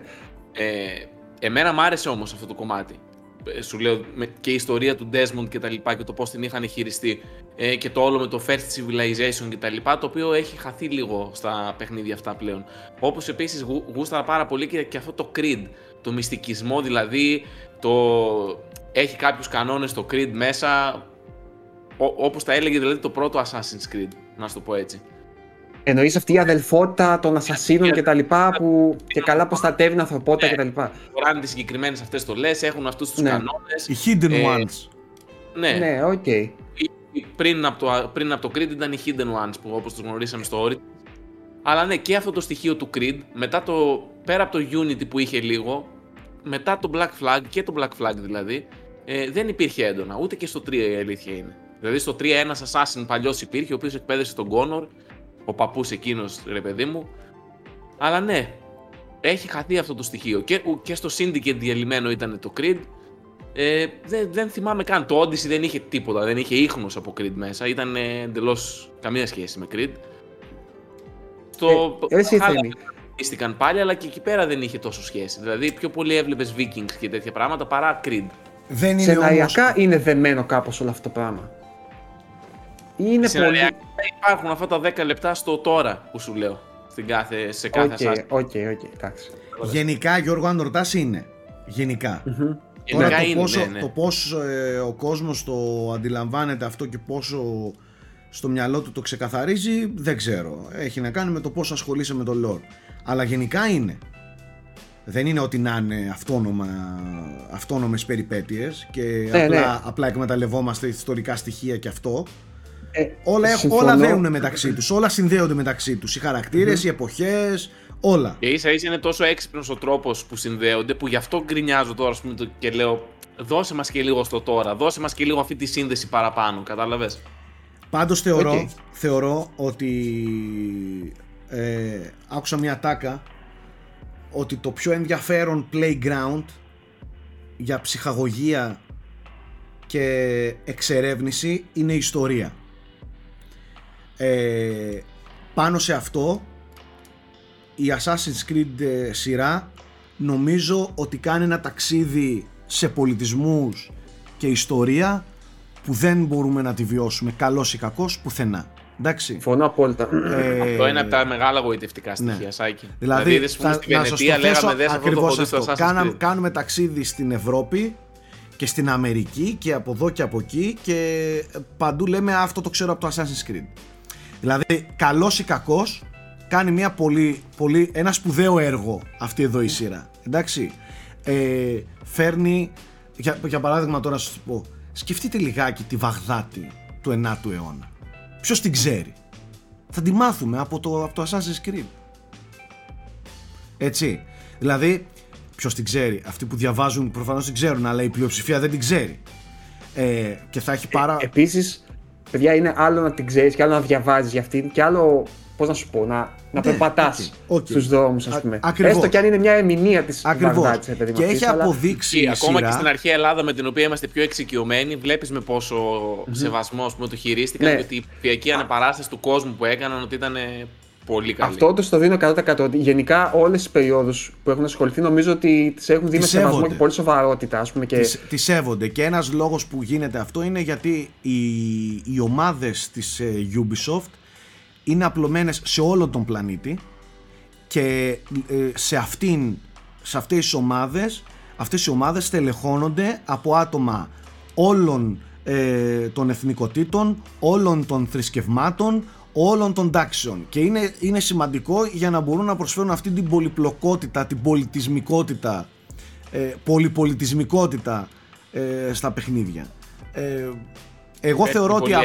ο... ναι, αυτό που κάνει η σειρά Assassin's Creed, καλός ή κακός, το κάνει πολύ καλά. Και είναι αυτό το ταξίδι στο παρελθόν και πώς αυτό όλο το συνδέει. Τώρα, παράπονα προφανώς έχουμε όλοι. Επίσης, κάποιοι βαριούνται τα πρώτα Assassin's Creed. Κάποιοι θέλουν αυτά τα μεγάλα Assassin's Creed. Κάποιοι βαριούνται τα μεγάλα Assassin's Creed. Ναι, ναι, ναι, ναι, ναι γενικά έτσι, όπως είπα και πριν, δεν θα, θα τους πιάσει όχι. ποτέ σε κανέναν. Το να κάνει όμως πειράματα και να εναλλάσσεται από εδώ και από εκεί, νομίζω ότι είναι και μια τακτική έξυπνη από την πλευρά της Ubisoft να ικανοποιεί πότε τους μεν, πότε τους δε. Πείτε μου ότι είδατε το τρέιλερ του Atomic Heart που κυκλοφόρησε κατά τη διάρκεια της Gamescom. Δεν ήταν στην Gamescom σαν παρουσία προφανώς, αλλά κυκλοφόρησε κατά τη διάρκεια της Gamescom, το ονομάσανε ψηλό Gamescom τρέιλερ ας πούμε. Πείτε μου λιγάκι ότι το είδατε σας παρακαλώ αυτό το παιχνίδι. Φίλε, εδώ και πολύ καιρό πλέον είναι μετά τον God of War, θα το πω, θα το πω, είναι μετά τον God of War το δεύτερο πιο αναμενόμενο για φέτος, για μένα προσωπικά. Γιατί mm-hmm. λατρεύω και όλος αυτό το είδος, έτσι, αυτά τα τύπου Bioshock-οειδή, να στο πούμε το genre των Bioshock-οειδή, δηλαδή τα immersive sims, τύπου Deus Ex, Dishonored, Prey κτλ. κτλ. Αυτό βέβαια φίλε, φάνηκε το... πολύ πιο... Λίγο πιο μάχη. Ναι. Στα immersive sims όμως συγκαταλέγεται και πάλι, δηλαδή άμα δεις οι δυνάμεις αυτές που βάζει και τα λοιπά. Ναι, οκ, okay, ε, θα μπορείς να προσεγγίσεις δηλαδή την κάθε, ε, πες το, την κάθε μάχη και όχι μόνο αυτό και τους γρίφους και όλο το περιβάλλον να τα κάνεις όλα όπως θέλεις εσύ. Με ελευθερία η οποία θα παράγεται από τους μηχανισμούς, έτσι όπως επιβάλλει το είδος. Φίλε, τι να πιάσεις, τεχνικό τομέα, το gameplay, μουσική Mick Gordon, το concept που αν έχω καταλάβει καλά είδαμε δύο ρομπότ να συνουσιάζονται. Δεν ξέρω τι ακριβώς έδειχνε ε, το τελευταίο τρέιλερ. Το, το story σύμφωνα με τη Wikipedia μεταξύ είναι ότι διαδραματίζεται σε μια ε, εναλλακτική ιστορία, ας πούμε, το χίλια εννιακόσια πενήντα πέντε, στην οποία η Σοβιετική Ένωση είχε κερδίσει τον Παγκόσμιο Πόλεμο, τον Δεύτερο Παγκόσμιο Πόλεμο, χρησιμοποιώντας ρομπότ. Mm. Οτόματων τέλος πάντων. Οπότε είναι σε μια εναλλακτική πραγματικότητα, ας πούμε, όπου η Σοβιετική Ένωση έχει, δημιούργησε κάτι σαν ουτοπία, ρε παιδί μου, με, με βάση τα ρομπότ. Ε, πολύ ενδιαφέρον ε, setting. Για, και αυτό εμένα μου θυμίζει Bioshock, δηλαδή το λίγο ιδιαίτερο ψιλοδιαστραμμένο αλλά με βάσεις, με ρίζες στην, στην ιστορία ε, concept. Ε, δεν ξέρω αν θα είναι εξίσου, τι να σου πω τώρα, πλούσιος σε ιδέες όσο ήταν το Bioshock, αλλά εμένα αυτό που μου βγάζει, χωρίς να είναι όντως, δεν ξέρω αν είναι triple A, είναι από ένα στούντιο ρωσικό το οποίο δεν, δεν έχει κάνει μάλλον κάτι άλλο. Όχι. Ε, ωστόσο σαν αίσθηση, γιατί και ο τεχνικός τομέας είναι εκπληκτικός, Ε, θυμίζει κάτι από το prestige που είχαν τα, τα first person shooters, τα narrative, τα αφηγη, αφηγηματικά δηλαδή first person shooters όταν ήταν στο, στο απόγειό τους εκεί με τον Bioshock έτσι, και το Half-Life δύο κτλ. Αυτό είναι που με εξητάρει εμένα ιδιαίτερα. Βέβαια τα trailer εστιάζουν ίσως και για λόγους διαφημιστικούς στο action κομμάτι, το οποίο όντως όπως λέει ο Θέμης φαίνεται να συνδυάζει τα, τα plasmids που είχε ας πούμε τότε το Bioshock, με, με πιο ξέφρενη δράση, με πιο fast-paced δράση ας πούμε. Ε, όπως και να έχει, ναι, νομίζω είναι από τα παιχνίδια που δεν πολύ ακούγονται, αλλά α, αυτά που βλέπονται φαίνονται πολύ ποιοτικά ας πούμε. Ίσως, ε... ίσως φταίει και ότι είναι ρωσικό έτσι, δεν ξέρω αν, αν υπάρχει κάποιο συνειδητό εμπάργκο κιόλας προς συνειδητά ε, προς ρωσικές κατασκευές και τα λοιπά τώρα, και, αλλά και πριν, ναι, φαίνεται πολύ ενδιαφέρον. Και πριν αυτό, που, και πριν ε, π.χ. τον πόλεμο, ε, πάλι δεν ήταν, ε, γιατί αυτό δεν ναι, ανακοινώθηκε ναι. τώρα, πάλι θεωρούταν ως κάτι πολύ εντυπωσιακό από, από ε, μια άλλη πλευρά, από, πήρε, από μια άλλη ναι. πλευρά του πλανήτη που δεν έχουμε συνηθίσει να παίρνουμε έτσι μεγάλα παιχνίδια. Πώς είναι το, πώς το λένε το κινέζικο, το αρ πι τζι που μοιάζει με Souls, πες το. Ε... Το κατάλαβα αυτό, ναι. αλλά δεν μου έρχεται τώρα. Ε... Καλά τώρα, όλοι μας, όλοι μας. Έλα όλοι μωρέ. Μας. Δεν λες το Wulong, λες ένα άλλο. Όχι. Θα το, θα το βρούμε τώρα. Α, εντάξει, Black όλοι... Myth, Black Myth. Black Myth, Black Myth ναι, πράγμα, okay, ναι. αυτό. Το υπόλοιπο, ε... ναι, Black Myth Wukong. Α. Εν τω μεταξύ, Wulong, Wukong. Όπως η Focus Home, πήγαμε να συνεννοηθούμε πέρα από το Plague Tale, είδαμε και ένα άλλο παιχνίδι, το οποίο στο περίπτερο μέσα της Focus υπήρχε το Plague Tale και υπήρχε το Blacktail. Και, ναι, και τα λένε και είναι και Γάλλοι αυτοί, οπότε κατάλαβες τώρα. Μέχρι να συνεννοηθούμε. Δεν μπορούσαμε να συνεννοηθούμε. Ε, ναι. Έχουμε έρθει για το Blacktail. Ε, μα το είδατε το Blacktail. Ε, για το Blacktail. Γενικά τα, τα γαλλικά σας πέδεψαν λίγο στην έκθεση. Ή τα γαλλικά μας πέδεψαν, ή τα δικά μας αγγλικά ήταν απέσια και το λέγαμε Blacktail. Λοιπόν, ε, τέλος πάντων, το, το οξύμορο στην υπόθεση είναι ότι το παιχνίδι αυτό μοιάζει τόσο, τόσο φρέσκο οπτικά, αλλά είναι φτιαγμένο με Unreal Engine τέσσερα. Έτσι. Με παλιά μηχανή γραφικών, αλλά ε, ξεζουμισμένη εγώ, μάλλον στο έπακ. Ό,τι είδα, Σάκη, το, το, το trailer το είδα μέσω της Nvidia, δηλαδή παίζει να το πλασάρουν ως διαφήμιση για τις ναι, κάρτες. Ναι, τους, έχουν πολύ ναι, ναι, ναι, έχει ναι. μέσα ντι ελ ες ες τεχνολογίες και Ray Tracing προφανώς και θα είναι εκατό τοις εκατό συμβατές με αρ τι εξ κάρτες κτλ. Ναι, okay. Ωστόσο το παιχνίδι κυκλοφορεί και στις κονσόλες, και παλιές κονσόλες και, και παλιές, πι σι. Ναι. Και πι ες φορ, πι ες πέντε, Xbox One, Series και πι σι. Ε, κυκλοφορεί κιου φορ δύο χιλιάδες είκοσι δύο λένε. Εγώ το βλέπω ε, για το, αναβολή το, αυτό. Λίγο ύποπτο, το δεν ξέρουμε ακόμα ημερομηνία, αλλά οκ. Okay. Το βλέπω, το βλέπω για, για αναβολή αυτό, ναι. Όποτε είναι, ας ναι, έρθει όποτε ναι. θέλει. Πάντως ναι. παιδιά, στο κανάλι που κοιτάω τώρα στο YouTube, τα, το τελευταίο trailer έχει τέσσερα κόμμα τέσσερα εκατομμύρια. Μόνο στο δικό του κανάλι. Ε, okay, σε, κανάλια το, που, αλ, σε, σε άλλα κανάλια που το έχουν. Ανα, με, όχι αναμετάδοση, τέλος πάντων που το έχουν ξανακάνει, το έχουν κάνει re-upload το trailer, έχει πάλι εκατομμύρια views. Δηλαδή μέσω του word of mouth έχει αποκτήσει μα, μα ναι, κάτι μα ναι. μεγάλο. Και υπάρχει, δηλαδή η κοινότητα που περιμένει. Υπάρχει και ο, ο, ο Mick Gordon σε όλο αυτό. Ε, Εννοείται που, το όνομά του πλέον πουλάει που, πάρα πολύ. Τότε έπαιξε, τυχαία, πολύ τότε έπαιξε πολύ όταν έγινε αυτή η μεταγραφή ας πούμε. Εκεί. Και στο, στην press conference της Microsoft το βοήθησε σίγουρα, ναι. που είχε εκατομμύρια προβολές, ναι. ε, να το μάθει ακόμη περισσότερος κόσμος, γιατί και αυτό έρχεται Game Pass, Day One. Mm, ναι. Μάλιστα. Ε, τι άλλο παίζουμε? Προχθές έβαλα παιδιά να παίξω. Τι έπαιξα? Προχθές έβαλα να παίξω το Thymesia, Thymesia, δεν ξέρω πώς το προφέρω σωστά. The Souls-like που είναι. Αυτό Thymesia. Το Souls-like. Παιδιά δυστυχώς, δεν μ' άρεσε καθόλου. Καθόλου. Καθόλου, καθόλου, καθόλου Γιώργο. Δηλαδή μιλάμε καθόλου. Ε, σε χάλασε το, το gameplay ας πούμε ή σε... Στο gameplay δεν είναι τόσο τραγικό. Mm-hmm. Έχει έτσι έντονα στοιχεία Neo, έχει Sekiro ε, στοιχεία ε, και φυσικά είναι δομημένο σαν Souls-like.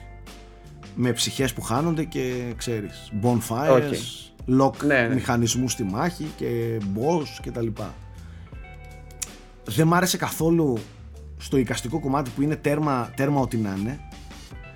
Ε, τα animations είναι πολύ φθηνά. Φαίνεται δηλαδή ότι είναι γενικά μια πολύ φθηνή. Τα γραφικά είναι πολύ μέτρια. Ε, από τις μουσικές, από... είναι ό, όλο μου μοιάζει σαν μια εξαναγκασμένη φθηνή αντιγραφή ε, Souls παιχνιδιών. Γενικά δεν έχω πρόβλημα με τέτοια, αλλά αυτό παιδιά δεν μου έκανε καθόλου κλικ. Καθόλου κλικ. Εκτιμώ ότι έχει και μερικές έτσι ενδιαφέρουσες ιδέες στο κομμάτι των μηχανισμών. Ε, αλλά δεν ξέρω. Δεν είναι πολύ μεγάλο. ε, και δεν είναι και πάρα πολύ ακριβό από ό,τι είδα, δεν έχει full price ε, αν κατάλαβα καλά, αλλά προσωπικά από αυτό που έπαιξα δεν θα μπορέσω να το συνεχίσω, δηλαδή, και δεν σταματάω εύκολα παιχνίδια. Ε, αυτό δεν μου κάνει καθόλου μα καθόλου κλικ να το συνεχίσω, καθόλου όμως. Δεν. Οκ, εντάξει. Εσείς... Ε, ο... Άντε, ας πω λίγα λόγια για το Cult of the Lamb. Νομίζω δεν έχουμε μιλήσει καθόλου για αυτό mm-hmm. το παιχνίδι, το οποίο μέσα στον Αύγουστο έτσι έκανε λίγο αίσθηση όταν κυκλοφόρησε, και δικαίως μπορώ να πω, είναι έτσι πολύ ιδιαίτερο μείγμα. Είναι ένα μείγμα ε, hack and slash με action, mm. με, με στοιχεία roguelites, ξέρεις, όπου σε κάθε runs μπορεί να έχεις διαφορετικές δυνάμεις και διαφορετικό build, ας πούμε, κάπως έτσι. Ε, αλλά το ενδιαφέρον είναι ότι αυτό συνδυάζεται ε, με, δεν θα πω strategy, πώς, πώς λέγονται αυτά τα παιχνίδια τα οποία διαχειρίζεσαι μια κοινότητα, ας πούμε, και φροντίζει για την ευημερία τους. Είναι κάτι ανάμεσα σε... ναι, όχι, όχι, όχι. Το Animal Crossing δεν ασχολείσαι εσύ τώρα με το αν ο γείτονάς σου περνάει καλά, ας πούμε. Είναι κάτι ανάμεσα σε black and white και theme park. Theme park world, τα θυμάσαι Σάκη που έπαν φροντίζεις να είναι καθαρό το μέρος κτλ. Εννοείται. Οπότε, ε, ε, ακούστε λοιπόν πώς πάει. Είσαι ένα αρνάκι το οποίο πάει για σφαγή, για θυσία, ας πούμε, σε έναν θεό. Και την ώρα που πάει να το θυσιάσει, έρχεται ένας άλλος θεός, ο οποίος είναι αποκηρυγμένος από κάτι bishops, από κάτι αρχιεπίσκοπους, και σου λέει θα σε σώσω, αρκεί να πας να κάνεις μία αίρεση στο όνομά μου. Εντάξει, οπότε σώνει το αρνάκι αυτό και το στέλνει με αποστολή να πάει να προσιλητήσει άλλα ζωάκια που είναι έτοιμα να πεθάνουν κτλ. Για να φτιάξει τη δική του αίρεση. Αλλά τι σατανικό είναι αυτό. Ε, είναι εκπληκτικό. Και εσύ τώρα φτιάχνεις μία αίρεση δική σου, κάνοντας τώρα λειτουργίες σε εκκλησία, θυσίες. Ξέρεις, πρέπει να φροντίζεις οι πιστοί σου να είναι ευχαριστημένοι και τέτοια. Ε, και έχει, πρέπει να φροντίζεις δηλαδή και για το φαγητό τους, και για το που θα μένουν, να είναι ευχαριστημένοι, να προσεύχονται για σένα. Και το σατανικό ποιο είναι, δηλαδή έχει ένα, έχει ένα εντελώς μαύρο χιούμορ από πάνω, ότι όσο μεγαλύτερο το level, δηλαδή όσο πιο ευχαριστημένοι είναι με σένα, όταν τους θυσιάζεις γίνεσαι πιο δυνατός. Δηλαδή ουσιαστικά τους, τους αναθρέφεις, ας πούμε, για να τους θυσιάσεις oh, αργότερα oh, για να βάζει oh, πολύ oh. δύναμη. Να, ερώτηση. Ε, Ναι. Ερώτηση. Έχεις επιλογή για το αν θα είσαι καλός ή κακός? Δηλαδή, αν θα θυσιάσει, όχι, είσαι υποχρεωμένος. Μέχρι σα... στιγμής. Είναι black and white, παίξει... δηλαδή. Όχι. Μέχρι στιγμής όχι. Ε, τις τρεις ώρες που έχω παίξει, δεν ξέρω αν στην πορεία σου, σου ανοίξει κάποια επιλογή. Προς το παρόν, παίρνεις ξεκάθαρα εντολές από αυτόν τον Θεό, τον, τον, τον σκοτεινό Θεό, ας πούμε, και σου λέει. Φρόντισε να γίνεις πιο δυνατός, με οποιοδήποτε κόστος. Δεν έχει δηλαδή, άμα θέλεις. Ναι, φρόντισε να, να αυξήσεις τους πιστούς. Για το Σάκη ακούγεται να έχει φτιάξει. Αυτό μάλλον είναι πολύ δικό. Ναι, ναι, το παιχνίδι το έχω κατεβάσει. Είναι εντελώς στα vibes του Σάκη, εντελώς. Εντελώς. Είναι όπως έπαιζε ο Σάκης το Animal Crossing, ας πούμε, τώρα όμως... Ναι, ναι, στο Animal Crossing έχω κάνει, τι να σου πω τώρα, σφαγές, όχι... Άστο. Ξέρεις τι, δεν είμαι τόσο ενθουσιασμένος με το action κομμάτι. Ε, αλλά σαν σύνολο, ξέρεις, σαν ιδέα, σαν τη, τη μίξη αυτών των δύο ειδών είναι πολύ ενδιαφέρον, πολύ καλοφτιαγμένο, έτσι ένα art style που ταιριάζει νομίζω απόλυτα στο... Γιατί είναι μια θεματολογία που δεν μπορείς να την, να, να την δώσεις και πολύ σοβαρά, κατάλαβες, γιατί οκ okay, τώρα, είναι δοσμένη, ξέρεις, λίγο ελαφριά και, και, και όμορφα και χιουμοριστικά. Ναι, οπότε, αλλά έχει εντάξει. Κάτι πεντάλφες και κάτι αίματα και ναι, κάτι... αυτό, αυτό, έχει το, το σατανικό συσταγωγικά δοσμένο, ξέρεις, χιουμοριστικά, ρε παιδί μου. Οκ, okay, ε, ε, το απολαμβάνω, δεν το παίζω φανατικά γιατί αυτή τη στιγμή έχω άλλα για reviews κτλ. Ε, δεν ξέρω αν θέλει, νομίζω είκοσι ευρώ κάνει. Πολύ πολύ τίμιο, πολύ πολύ τίμιο. Το έχω αλήθεια. Αγοράσει στο Switch εγώ, το έχω κατεβάσει στο Switch, ε, αλλά δεν, στο δεν το Switch παίζεται τέλεια. Mm, παίζεται, και εγώ στο Switch το παίζω Α, και ναι. παίζεται τέλεια. Ωραία, ναι, μια ναι, χαρά. Είναι μια χαρά. Θέμη, έχεις κάτι άλλο εσύ? Εσύ έπαιξες Plague Tale. Ε, ε, τελείωσα το Plague Tale, οκ. Okay. Και θα σας δώσω τώρα το δικαίωμα να ψηφίσετε εσείς οι δύο δημοκρατικά ποιο είναι το επόμενο παιχνίδι που θα παίξω. Δημοκρατικά πώς, άμα λήξει ένα-ένα. Θα αποφασίσω εγώ από αυτά που δώσατε. Τόσο δύο προτάσεις. Α, είναι τόσο δημοκρατικά το πράγμα. Τι να το πούμε αυτό τώρα να παίξει. Κοίταξε. Ό,τι πείτε τώρα θα το παίξω. Λίγο, λίγο. Μικρέ. Α, εντελώς ανοιχτά να σου πούμε τι να παίξεις. Νόμιζα να μας δώσεις κάποιες επιλογές να διαλέξουμε. Όχι, όχι. Θα μου πείτε τώρα τι να παίξεις. Μικρέ, μικρέ. Κάτσε να σκεφτώ πιο πεντακόσια. Σε παρακαλώ. Να μην πείτε τώρα. Τερμάτισε το World of Warcraft. Όχι. Άκουσε με. Έχεις παίξει Elden Ring? Όχι. Δεν έχω. Σωστό. Εντάξει. Φύγε ρε μαλάκα.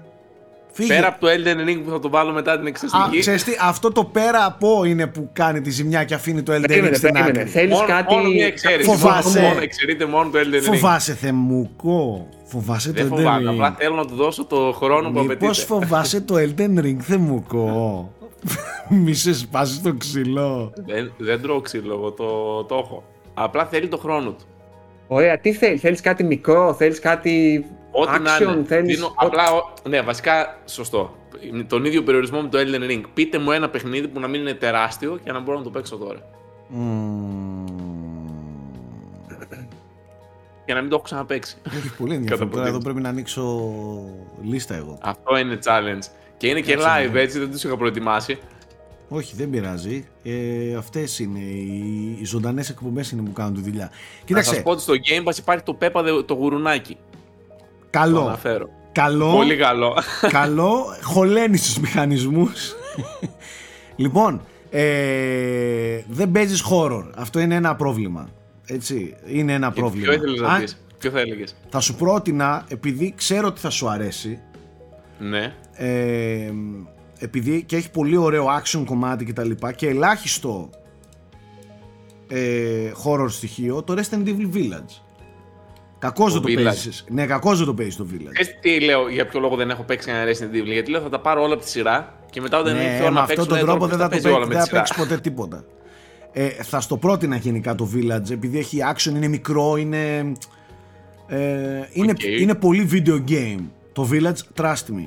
Εντάξει, έχει μερικά αγχωτικά κομμάτια, ρε παιδί μου. Α, δεν έχεις παίξει το Deathloop. Δεν έχω παίξει Deathloop. Ε, να, πολύ το καλή τέτοια.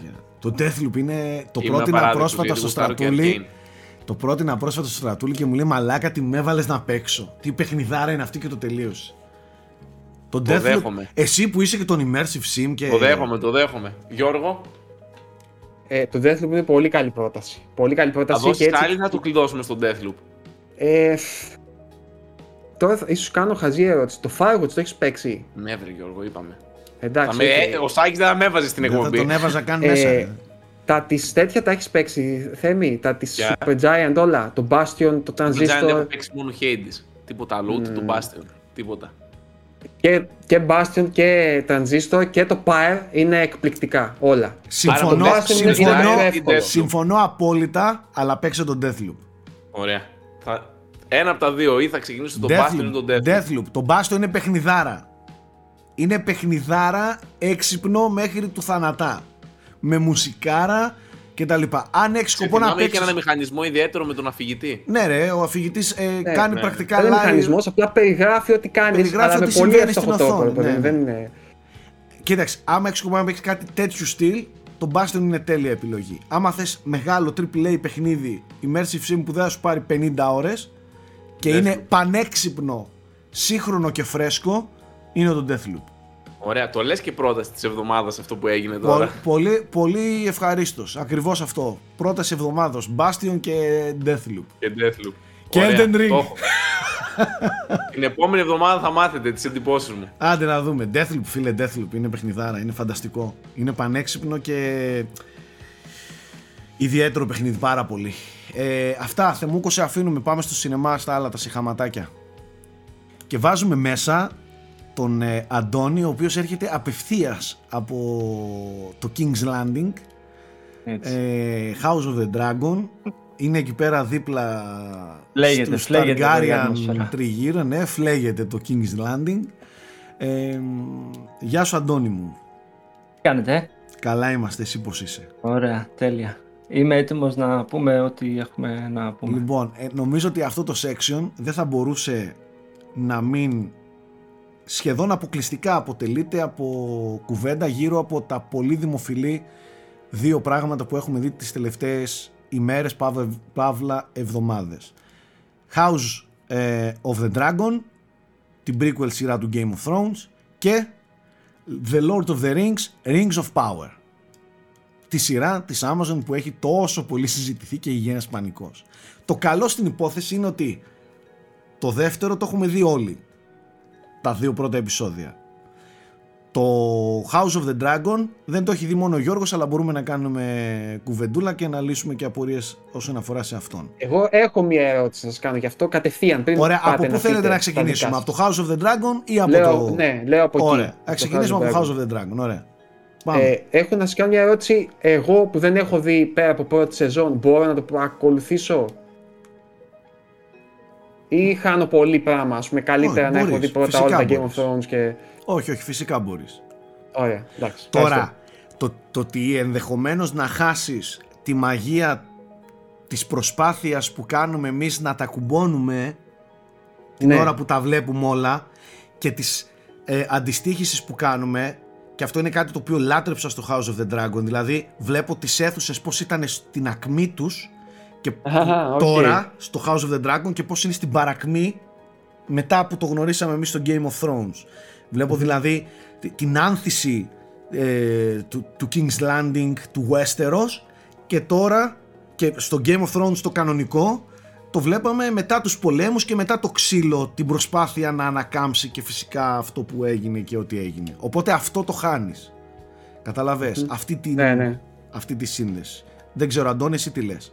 Ναι, θα χάσεις αυτό το, το ότι αχ, ναι, αυτό το σημείο, όπου δες πως ήταν, ας πούμε. Ναι, ναι, ναι, ναι. Α, εδώ έγινε εκείνο στο Game of Thrones. Πως ήταν το τη... Dragonstone τότε, πως είναι τώρα, καταλαβες. Ναι, αυτά εδώ, το περιεχόμενο, την μπλοκή κτλ. Μπορείς να την ακολουθήσεις κανονικότατα. Και τους χαρακτήρες, μια χαρά. Mm-hmm. Έτσι, αλλιώς έχουν, σε βοηθάνε κιόλας το, το ποιος είναι ποιος. Είναι ποιος. Πάλι, δηλαδή έχει λίγο έτσι αυτό το γενεολογικό δέντρο των Targaryen. Ναι. Ναι. Οκ, okay, οκ. Okay. Για πάμε λοιπόν. Πώς σου φάνηκε καταρχάς εσένα, Αντώνη, που έγραψες και, και το κειμενάκι για το πρώτο επεισόδιο. Ναι. Λοιπόν, πολύ straightforward ε, η ιστορία. Έτσι δηλαδή πάλι έχουμε να κάνουμε με τον, με τον Σιδερένιο αυτόν θρόνο, ο οποίος φαίνεται και λίγο, είναι λίγο διαφορετικός. Ήθελαν λίγο να τον πειράξουν η δημιουργία από τον προηγούμενο που είχαμε δει στο Game of Thrones. Να ορίστε π.χ. αυτό, ας πούμε, θα έλεγες α, έτσι, έτσι ήταν, ήταν ο, ο, ο πραγματικός ναι. Iron Throne, ναι. Ναι. Ε, ε, δηλαδή, όλα είναι πολύ πιο, ξέρεις, ξεκάθαρα καθαρά. Δηλαδή οι, οι, οι παίκτες έχουν μπει σε μια συγκεκριμένη σκακέρα. Από το πρώτο κιόλας... Ε, όχι πρώτο επεισόδιο, από τα πρώτα και όλα λεπτά καταλαβαίνεις ποιος θέλει τι και okay. γιατί θέλει αυτό και τις δυναμικές μεταξύ των χαρακτήρων. Εγώ τα λατρεύω αυτά, όσο πιο Άρα, γρήγορα γίνονται. Ναι. Αντώνη, είναι πάλι στο ίδιο στυλ της πολιτικής ίδιγγα, ας πούμε, ίδιγγα εξουσίας, έχει πάλι δηλαδή το, το θέμα. Να έλεγα, ε, κοίτα, ναι, έτσι. Και ότι ο, α, αυτοί που λάτρεψαν την πολιτική ίδρυκα στο Game of Thrones, γιατί το Game of Thrones δεν είχε μόνο αυτό, είχε και τους White Walkers και ε, διάφορα άλλα έτσι. Ε, αυτοί που λάτρεψαν το, την πολιτική ίδρυκα στο Game of Thrones, εδώ έχει μόνο πολιτική ίδρυκα, δηλαδή μπαίνει mm. απευθείας και... Κοίταξε, και α, το πρώτο εκεί. Game of Thrones έτσι ξεκινάει όμως, με αυτή την πολιτική ναι. ίδρυγα, με τη καθήλωση ναι. του βασιλιά, με... Ε, με τις ε, βλέψεις για το ποιος θα κάτσει στο θρόνο. Ακριβώς έτσι ξεκινάει και το πρώτο. Το πρώτο δεν ξεκίνησε με μάχη White Walkers, δεν ξεκίνησε ναι, ναι, ναι. με σφαγές και δράση, ξεκίνησε έτσι. Ναι. Ε, οπότε όσοι θέλουν, ρε παιδί μου, όσοι τους, όσοι, έχει μόνο αυτό. Τώρα επειδή αν, ξέρεις, δεν ξέρω μετά μπορεί να, δεν ξέρω να με κουράσει αυτό. Γιατί έχει, ξέρεις, είναι μόνο, μιλάνε μόνο σε κλειστές αίθουσες, ρε παιδί μου. Δεν έχει αυτή την, την ανοιχτωσιά του Game of Thrones. Ίσως κάποιος, ξέρεις, λίγο... Ένα άλλο που θα το δούμε συνέχεια ακόμα, δε, το, το, απλά το γνωρίζουμε λόγω ε, των τρέιλερ, ε, αυτό το time jump που θα γίνει, εκεί δεν ξέρω πόσο θα χαλάσει σάκι... Αυτό ήθελα ξέρεις. να το δω και εγώ, ρε φίλε, πώς θα γίνει. Ναι. Να σου πω την αλήθεια. Καταρχάς, το, το House of the Dragon διαδραματίζεται εκατόν εξήντα επτά περίπου χρόνια πριν τη γέννηση της Καλύσης. Το τονίζουν κιόλας αυτό. Το τονίζουν κιόλας, ακριβώς, δηλαδή oh. κρατάνε bold γράμματα before yeah. Καλύση, έτσι. Yeah. Ε, για να έχεις και μια εικόνα για το που διαδραματίζεται. Οπότε αυτή τη στιγμή βλέπουμε τους προγόνους της Καλύσης, τους προ, προπάπους τους, έτσι. Ε, γίνεται αναφορά στον Mad King, τον βασιλιά, τον Targaryen, τον τελευταίο βασιλιά του Targaryen, πριν χαθεί ο θρόνος από τους Lannister. Ε, έχει πάρα πολύ ενδιαφέρον να δούμε πώς χάθηκε ο, χρόνο, ο, ο θρόνος, τι έγινε εκεί πέρα και φαγωθήκανε μεταξύ τους οι Targaryen, τι έγινε ναι, ναι, με τους ναι, ναι. δράκους, γιατί το, το House of the Dragon ξεκινάει με δώδεκα δράκους και στο τέλος εμείς βλέπουμε τους τρεις. Ε, στο Game of Thrones το βασικό βλέπουμε τα αγάλματα και τα κεφάλια των δράκων σαν ε, ε, trophies ε, των Lannister yeah. και, το, και του Mad King. Τι έγινε δηλαδή μεταξύ τους τώρα και σφάχτηκαν, ο, πόσο βαρύς ήταν ο εμφύλιος ας πούμε που ξέσπασε μεταξύ τους. Κατάλαβα, έχει πολύ ενδιαφέρον και πολύ ζουμί η ιστορία. Και ξαναλέω ότι αυτό που έχει πολύ ενδιαφέρον είναι ότι το Westeros βρίσκεται στην διάρκεια που διαδραματίζεται το House of the Dragon, βρίσκεται σε τρομερή άνθηση. Είναι όλα πλουσιοπάροχα, όλα δυνατά. Τα clans είναι όλες, δυνα... οι clans είναι όλες δυνατές. Ε, το βασίλειο δουλεύει ρολόι. Έτσι, ε, όλα λειτουργούν καλά. Ας πούμε, δεν, δεν υπάρχουν σημαίνει... χοντρά προβλήματα okay. πέρα από okay, ενδοοικογενειακά. Άρα... Σημαίνει ότι και ο κόσμος του είναι λιγότερο βάναυσος από αυτό που είδαμε στο, στο όχι, Game of Thrones. Όχι, όχι, όχι. Ίσα ίσα, ίσα ίσα, ίσα ίσα ξεκινάει πάλι με τσα και καράτε. Και τα okay, δύο. Εντάξει. Ναι. Άστο, ναι. Τσαπού και καράτε, φουλ. Οκ, okay, οκ. Okay. Ε, ναι, καλώς ήρθες πίσω, δηλαδή, κάπως έτσι. Ναι.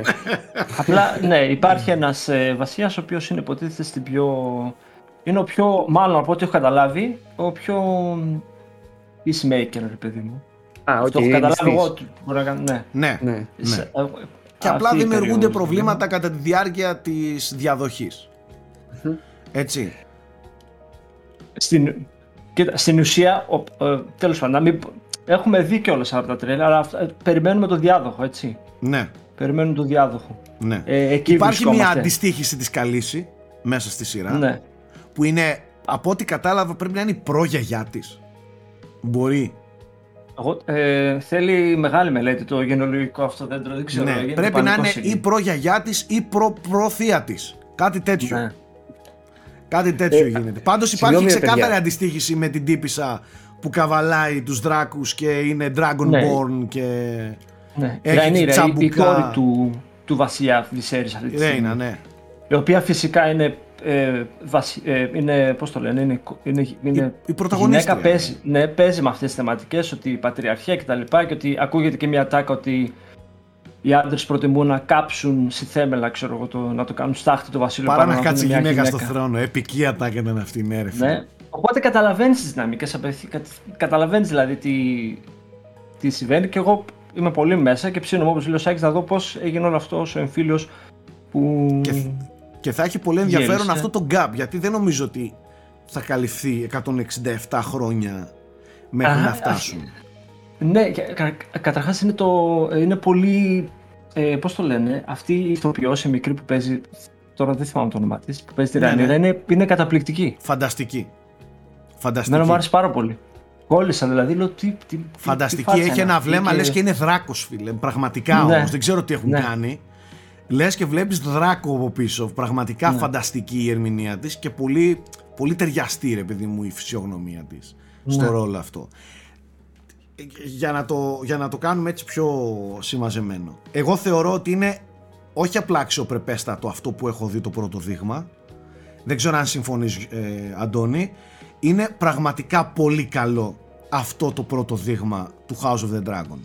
Το αν θα γίνει big thing με μάχες, με happenings, με τύπου White Walker σκηνικά, αυτό θα το δούμε. Αλλά για την ώρα αυτό που βλέπω είναι φανταστικό. Ερμηνείες πολύ εντάξει, τα νέα πρόσωπα πολύ εντάξει, ε, οπτικά, κινηματογραφικά είναι πανέμορφο, μουσικάρες, ε, φαίνεται ότι δίνει έτσι ένα, ε, ένα tribute στη βασική σειρά, το, δηλαδή φαίνεται ότι προσπαθεί να κλείνει το μάτι διαρκώς προς τον θεατή που γνωρίζει, και αυτό είναι που θα χάσει ένας νέος θεατής που δεν γνωρίζει από Game of Thrones. Γενικά ρε φίλε, τι να πω, εγώ αυτό που βλέπω μου αρέσει πάρα πολύ και περιμένω με πολλή αγωνία να δω τη, τη συνέχεια. Είναι πάρα πολύ καλό το πρώτο δείγμα για μια prequel δευτερεύουσα σειρά του Game of Thrones. Εγώ ψιλοβα... Συγγνώμη, εγώ ψιλο... είχα πάει δηλαδή για να ψιλοβαριόμουν. Δηλαδή, λέω, το, πω, ίδιο, τώρα... το ίδιο, το ίδιο. Τι θα δούμε τώρα. Και με έπιασε, επειδή ξεκινάνε έτσι δυνατά, με αυτά που σου λέμε πριν με τις δυναμικές, έτσι ξε... καταλαβαίνεις ακριβώς τι, τι παίζει και τι θέλει ο καθένας.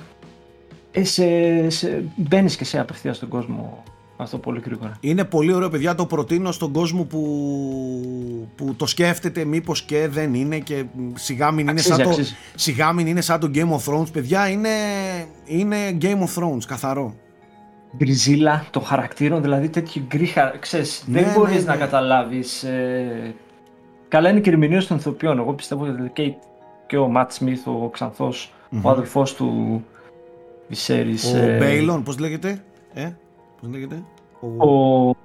δεν το θυμάμαι. Ο θείος της. Ναι, ναι, ναι, ο θείος της. Ναι. Ε, θα, θα, θεός, θεός. Δούμε... θεός. Λες, κοιτά, λες, μπαίνει μέσα στην αίθουσα και λες τώρα θα τα σπάσει όλα, θα, θα τον πάρει αγκαλιά. θα... δεν ξέρω, δεν ξέρω. Είναι το πι αρ, δεν ξέρω. Είναι ωραίο. Όλο, όλο το cast είναι ωραίο, παιδιά, είναι πολύ ωραίο. Και ναι. έχει δείξει κάποια έτσι σημαδάκια ότι θα γίνουν κι άλλα. Οι καβούρο, πώς λέγονται. Ναι, ε, κοίτα, δεν, δεν, δεν, δεν έχω συγκρατήσει ακόμα ονόματα. Ούτε εγώ. Ούτε εγώ. Ειδικά τώρα που τα βλέπουμε και στα ελληνικά, τη μετάφραση στην ελληνική. Ούτε εγώ, ναι. Αλλά, αλλά γενικά ενδεχομένως να, να ανοίξει παραπάνω από αυτό που νομίζουμε, Αντώνη. Ναι, και το. Δεν ξέρω, Γιώργο, αν σε ψήσαμε να το δεις. Ε, ναι, ναι. Κοίταξε.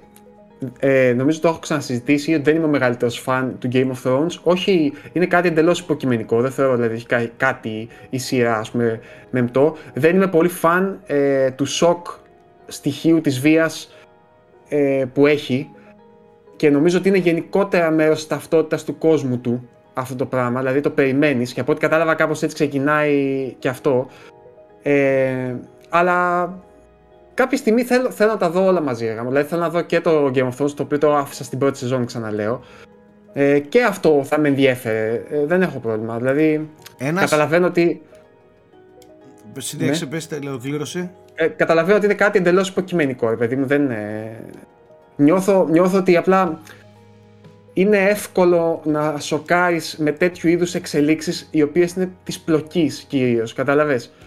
Θα σου πω όμως κάτι. Ε, και φοβάμαι ότι το Game of Thrones, έτσι όπως το παρακολουθούσα πάλι απ' έξω, γι' αυτό και δεν μπήκα στη διαδικασία να το δω. Ήθελα να φύγει όλη αυτή η βαβούρα από γύρω του και να το δω έτσι αποσ... αποστασιοποιημένος, τέλος πάντων, από όλα αυτά. Ε, είχε το... Η συζήτηση γύρω του είχε πάει τη μορφή κουτσομπολιού πλέον. Δηλαδή, ποιος θα ζήσει, ποιος δεν θα ζήσει. Είναι σαν να βλέπεις σε ποδοσφαιρικό αγώνα, ας πούμε. Ποιος έβαλε τον γκολ, ποιος νίκησε. Ε, ξέρεις. Ενώ θεωρώ ότι έχει βαθύτερα θέματα, ας πούμε, να θίξει με, με, με πιο, ας το πω, δεν θα πω όριμο, δεν είναι θέμα οριμότητας, θα πω όμως με έναν πιο χαμηλόφωνο τρόπο ίσως. Καταλαβαίνω ότι δεν είναι τέτοια σειρά όμως, κατάλαβες, δηλαδή... Θα σου πω, okay. ε, ε, συμφωνώ απόλυτα σε αυτό που λες και πράγματι αυτό ισχύει, ότι Game of Thrones ήταν κοτσομπολιό στα πηγαδάκια τριγύρω, ποιος πέθανε, με ποιον είσαι. Είναι και ο λόγος που έγινε και τόσο έτσι. τέτοιο, έτσι, τόσο δημοφιλές. Ναι. Αλλά όπως σωστά λες, κάθε τι έχει και τη δικιά του προοπτική και τη δικιά σου οπτική γωνία. Άμα κοιτάξεις το Game of Thrones ξεκάθαρα από την κοτσομπολίστικη πλευρά, θα δεις κοτσομπολίστικα πράγματα. Εάν όμως επενδύσεις και σε άλλα πράγματα, στις αξίες, στα ήθη, στο, ε, στις ψυχολογίες, στις σχέσεις, στις τριβές... Σε, πόσο εύκολα μπορεί να αλλάξει σε, το, ξέρεις, ακριβώς, το τοπίο πώς, από έναν θάνατο. Ναι, στην προδοσία. Δηλαδή είναι πράγματα που άμα θέλεις θα τα βρεις. Δεν είναι τόσο επιφανειακή σειρά. Ναι, ναι, ναι. Συν το Κοίτα, ότι... η πρώτη σεζόν ήταν καλή που είχα δει. Συν το ε, ότι... που τελειώνει με, το, με, το, με έναν θάνατο σοκ, ας ναι, πούμε, για, okay. για, για το πώς πήγαινε. Άπαξ συνηθίσεις όμως αυτό το σοκ στοιχείο, το ξεπερνάς, να ξέρεις. Δηλαδή, ε, αυτό είναι με, μετά, από ένα σημείο, μετά από ένα σημείο ε, χάνεις αυτό το... το, το, το ξέρεις ότι θα γίνει κάτι. Ναι. Χοντρό, αυτό καταλαβες. Αυτό θεωρείς υπέ του... Ε, ε, ήταν ναι, τολμηρό, είναι... εμένα μου άρεσε. Ναι, ναι, σε αυτό έχεις δίκιο, ήταν, ήταν τολμηρό. τολμηρό. Ήταν τολμηρό. Ε, Οκ, okay, δεν δε θέλω Γιώργο, να πω κάτι υπάρχει άλλο, ένα επεισόδιο, δεν, υπάρχει ένα επεισόδιο στο, στη σειρά, στο οποίο πραγματικά μάνι μάνι μέσα σε τρία τέσσερα λεπτά ξεπαστρεύεται το πραγματικό μισό cast πρωταγωνιστών στη σειρά. Κανονικών ναι. πρωταγωνιστών. Οι τύποι δηλαδή το budget των ηθοποιών, δεν ξέρω κάτι τέτοιο κάνανε, το κόψανε και σφάξανε σε, μια, σε ένα επεισόδιο τους μισούς πρωταγωνιστές. Δεν μιλάμε τώρα σε μια ναι. σειρά, σε μια ε, σεζόν. Μιλάμε για ένα επεισόδιο του γάμου. Ε, θα πω εγώ και όσοι το. Ναι, είναι εξακουστό το επεισόδιο ναι, του γάμου. Το... Νομίζω ακόμα και εγώ το έχω ακούσει. Δηλαδή. Blood Wedding, ναι. Όχι, ε, εμένα ήταν από τις μοναδικές σειρές που είχα φτάσει σε σημείο να νευριάζω. Δηλαδή είμαι σε φάση δεν βλέπω άλλο. ε, όταν είχε φύγει ένας, λέω δεν το ξαναβλέπω. Κοίταξε. Ξέρω σίγουρα ότι δεν έχω πειράξει τον Άνω. Ήταν ο μόνος που είχα βάλει πολύ ναι. κοντά στην καρδιά μου και έλεγα Φιλέ, φοβάσαι, αν σκοτώσω τον άνθρωπο θα τους φάω. Γιώργο, Γιώργο άκουσε με, συγκετεύω, συγκετεύω. Εάν δεις την εξέλιξη αυτού του χαρακτήρα στη σειρά και το ναι, που ναι, φτάνει ναι, ναι, και ναι. το πώς παίζει με τη δικιά σου ψυχολογία αυτός ο χαρακτήρας, mm-hmm. τον μισείς, τον λατρεύεις, τον πονάς, τον ψυχαίνεσαι okay, ταυτόχρονα, κυκλικά, και το πώς εξελίσσεται αυτός ο χαρακτήρας μέσα σε, σε όλο αυτό το χάος του γύρω του. Είναι, είναι πραγματικά συγκλονιστικό. Πραγματικά okay. όμως. Τώρα δεν μιλάμε για χαρακτήρες Τζον Σνόου και, που είναι εύκολο, εύκολοι ήρωες. Αυτοί είναι πανεύκολοι ήρωες. Σούπερ καλός, σούπερ τίμιος, σούπερ αγαθός. Όλα καλά, τέλεια, για το καλό και για το καλό και αγάπη και έρωτας. Τώρα μιλάμε για χαρακτήρες σαν τον... Ε, ε, πες τον άρε, Tyrion. Ε, ρε φίλε, που πραγματικά βλέπεις τι μπορεί να γίνει στο Game of Thrones μέσα σε λίγα, σε λίγα επεισόδια και πώς αλλάζουν οι προοπτικές σου. Οι δικ... ναι, αυτός, ναι, αυτός ναι. ήταν διπλωμάτης από την αρχή. Αυτό ήταν το ωραίο μαζί του. Δεν είναι διπλωμάτης... μόνο όμως μόνο με αυτόν, το κάνει, το, θα το πάθεις με πάρα πολλούς χαρακτήρες μέσα στη σειρά. Okay. Καταλαβαίνεις. Okay, okay. Σου είπα, κάποια στιγμή θα το δω, θα, θα το συζητήσουμε. Και αρχίζει και, και παίζει και με τα δικά σου, πιστεύω, τις δικές σου αρχ... αξίες και αρχές. Καταλάβεις, δηλαδή λες, ε, όχι ρε φίλε. Ε, όχι ρε φίλε, δηλαδή να σου πω κάτι ε, άλλο τώρα. Στην, στην περίπτωση του Πατσίδη, του Παναγιώτη. Ε, ναι. Άκου τώρα, αυτός βλέπει φανατικά... Πώς θα συνδέεις τον Πατσίδη με τον Game of Thrones. Αυτό, τι εννοώ. Ε, το, το, το καινούριο, το House of the Dragon, τέλος πάντων, για, και αυτό δεν είναι spoiler, είναι όντως η, αυτό, η εισαγωγή. Ο, ο βασιλιάς πρέπει να αποφασίσει ποιος θα κάτσει στο θρόνο σαν διάδοχος. Και διάδοχος στο θρόνο είναι υποχρεωτικά το, το τέκνο του, η κόρη του ή ο αδερφός που περιμένει. Αυτό το, αυτό το που αρχικά παρουσιάζεται ως το, το μαλακιστήρι της σειράς, ας πούμε, έτσι, που ανέφερε πριν ο, ο Αντώνης. Και παλεύει ρε παιδί μου τώρα ο βασιλιάς ότι πρέπει να κάνει γιο για να κάτσει στο διάδοχο, γιατί πώς θα κάτσει η γυναίκα στο, διάδροχο, στο, διά, στο, στο θρόνο. Και έρχεται και ο άλλος ο αδερφός και λέει, τι λέτε ρε μαλάκες, εγώ, εγώ που είμαι, εγώ γιατί να μην κάτσω, αφού εγώ είμαι, και εγώ είμαι γιος του βασιλιά και τα λοιπά, εγώ θα κάτσω. Πατσίδης με το που συναντήσαμε και με το που συναντηθήκαμε. Δεν πιστεύω να είσαι με τον βασιλιά. Μαλάκα εγώ. Γι' αυτό σου είπα ότι θυμίζει ποδόσφαιρο. Πρόσεξε, πρόσεξε και μου λέει, ναι, ναι, μαλάκα, αυτό γιατί το γράψα στα αρχίδια του. Όχι, δεν κατάλαβα. Να κάτσει εκείνος το βασιλιά. Τι δουλειά έχει η μικρή. Να κάτσει ο αδερφός δηλαδή. Εκείνος τι είναι μαλάκας. Από άλλη μήτρα βγήκε. Εντάξει, έπως, έπως, τελείωσε. Εγώ με Πατσίδι. Δεν καταλαβαίνεις. Και κάθισα και άλλαξε, λέω, κοίταξε, δεν έχεις άδικο, απλά είναι μαλακιστήρι ρε φίλε, ξέρω. Δεν ξέρω. Αυτό, όλο αυτό εμένα μου αρέσει πάρα πολύ. Τέλος πάντων, ε, πολύ ωραία τα... πολύ θετικό το πρώτο δείγμα για το House of the Dragon. Ζηλεύω τον Γιώργο πάντως να πω, που δεν έχει δει δηλαδή το Game of Thrones. Θα ήθελα να είμαι στη θέση να μην το έχω δει για να το ξαναδώ από την αρχή έτσι και να νιώσω όλα αυτά που... Γιώργο, ε, να, να κάνω κάτι άσχετο. Ναι, ναι. Το House of the Dragon είναι, βασίζεται σε κάποιο βιβλίο πάλι ή είναι δικό τους? Όχι, όχι, βασίζεται στο βιβλίο το... Κάπως λέγεται τώρα Shoot. Και εγώ δεν μπορώ ναι. να... Είναι όντως τέλος πάντων prequel ναι, ναι, ναι. Ε, που έχει... Οκ, okay, εντάξει. Ναι. Ναι, γιατί στη ε. σειρά πάνω κάτω τα ξέρανε πολύ τι έχει συμβεί παλιά. Από ναι, τα ναι. βιβλία. Mm-hmm. Καταλαβαίνεις. Okay. Δηλαδή η σειρά η βασική ξεκινούσε από τη μέση της ιστορίας. Του... Ναι, ναι. ναι. Είναι και ολοκληρωμένο κιόλας. Fire and Blood. Α, αυτό είναι. Μπράβο. Δεν την ξαναπατάνε. Πάμε να πάμε ολοκληρωμένα πράγματα πλέον. Ναι, ναι, γράψτε. Ε, ε, εκτός του πατσίδι είναι και ο, και ο George αρ αρ. Martin, ε, φαν πάντως του αδελφού. Α, ναι. ναι. Είναι ο αγαπημένος του χαρακτήρας, έτσι, έτσι θυμάμαι. Έτσι, καλά, ο πατσίδις έχει ψύχωση με τον είναι Martin. Πολύ γκρίζ, είναι πολύ γκρίζ ο χαρακτήρας, δεν ξέρεις σου λέω ότι... Είναι και το βλέμμα του και η ερμηνεία του είναι... Ζώρικος, πολύ ζώρικος χαρακτήρας. Πιστεύω δηλαδή έχει πολύ ζουμί αυτός ο χαρακτήρας. Α. Πάρα πολύ. Oh. Ε, μάλιστα, ε, πάμε τώρα και στο άλλο που καίει και καίει βαριά. Γι' αυτό έβαλα το κόκκινο εδώ δεξιά, για να... Rings of Power. Η, η νέα τεράστια δημοφιλής πανάκριβη, βασικά όχι πανάκριβη, η πιο ακριβή παραγωγή στην ιστορία mm. της ανθρωπότητας, που κόστισε δις εκατομμύρια δολάρια, της Amazon, που ακούγεται πάρα πολύ τελευταία και για καλούς και για πολύ κακούς λόγους. Κακούς με την έννοια ότι γκρινιάζει πάρα πολλοί κόσμος. Δεν, ε, και διθυραμβικά και πολύ αρνητικά σχόλια για τη σειρά. Ο Αντώνης έγραψε ένα πάρα πολύ ωραίο ψύχρεμο κείμενο, το οποίο εμένα με βρίσκει απόλυτα σύμφωνα, να σας πω την αλήθεια.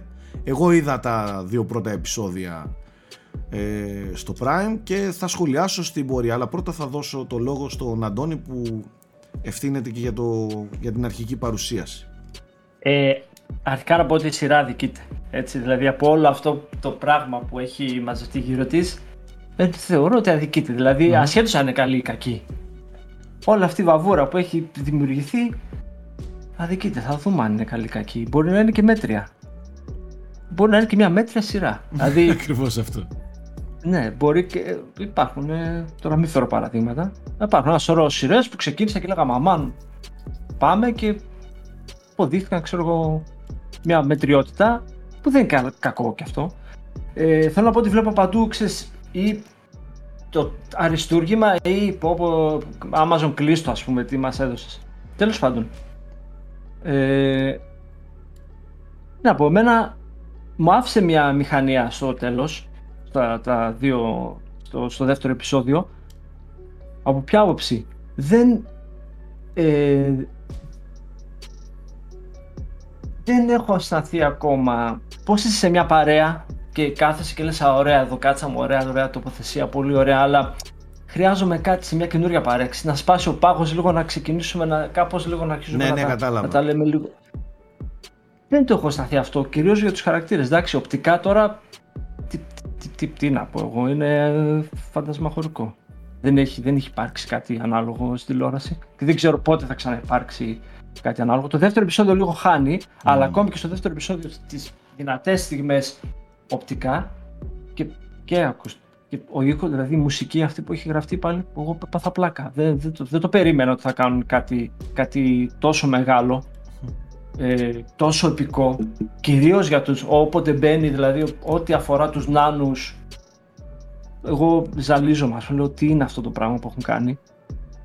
Πέρα από αυτό όμως, δεν, ε, δεν έχω βρει ακόμα την καρδιά της, δηλαδή, το, το, το, τον συναισθηματικό πυρήνα, έτσι ώστε και εγώ να επενδύσω κάπου συναισθηματικά σε κάποιο χαρακτήρα.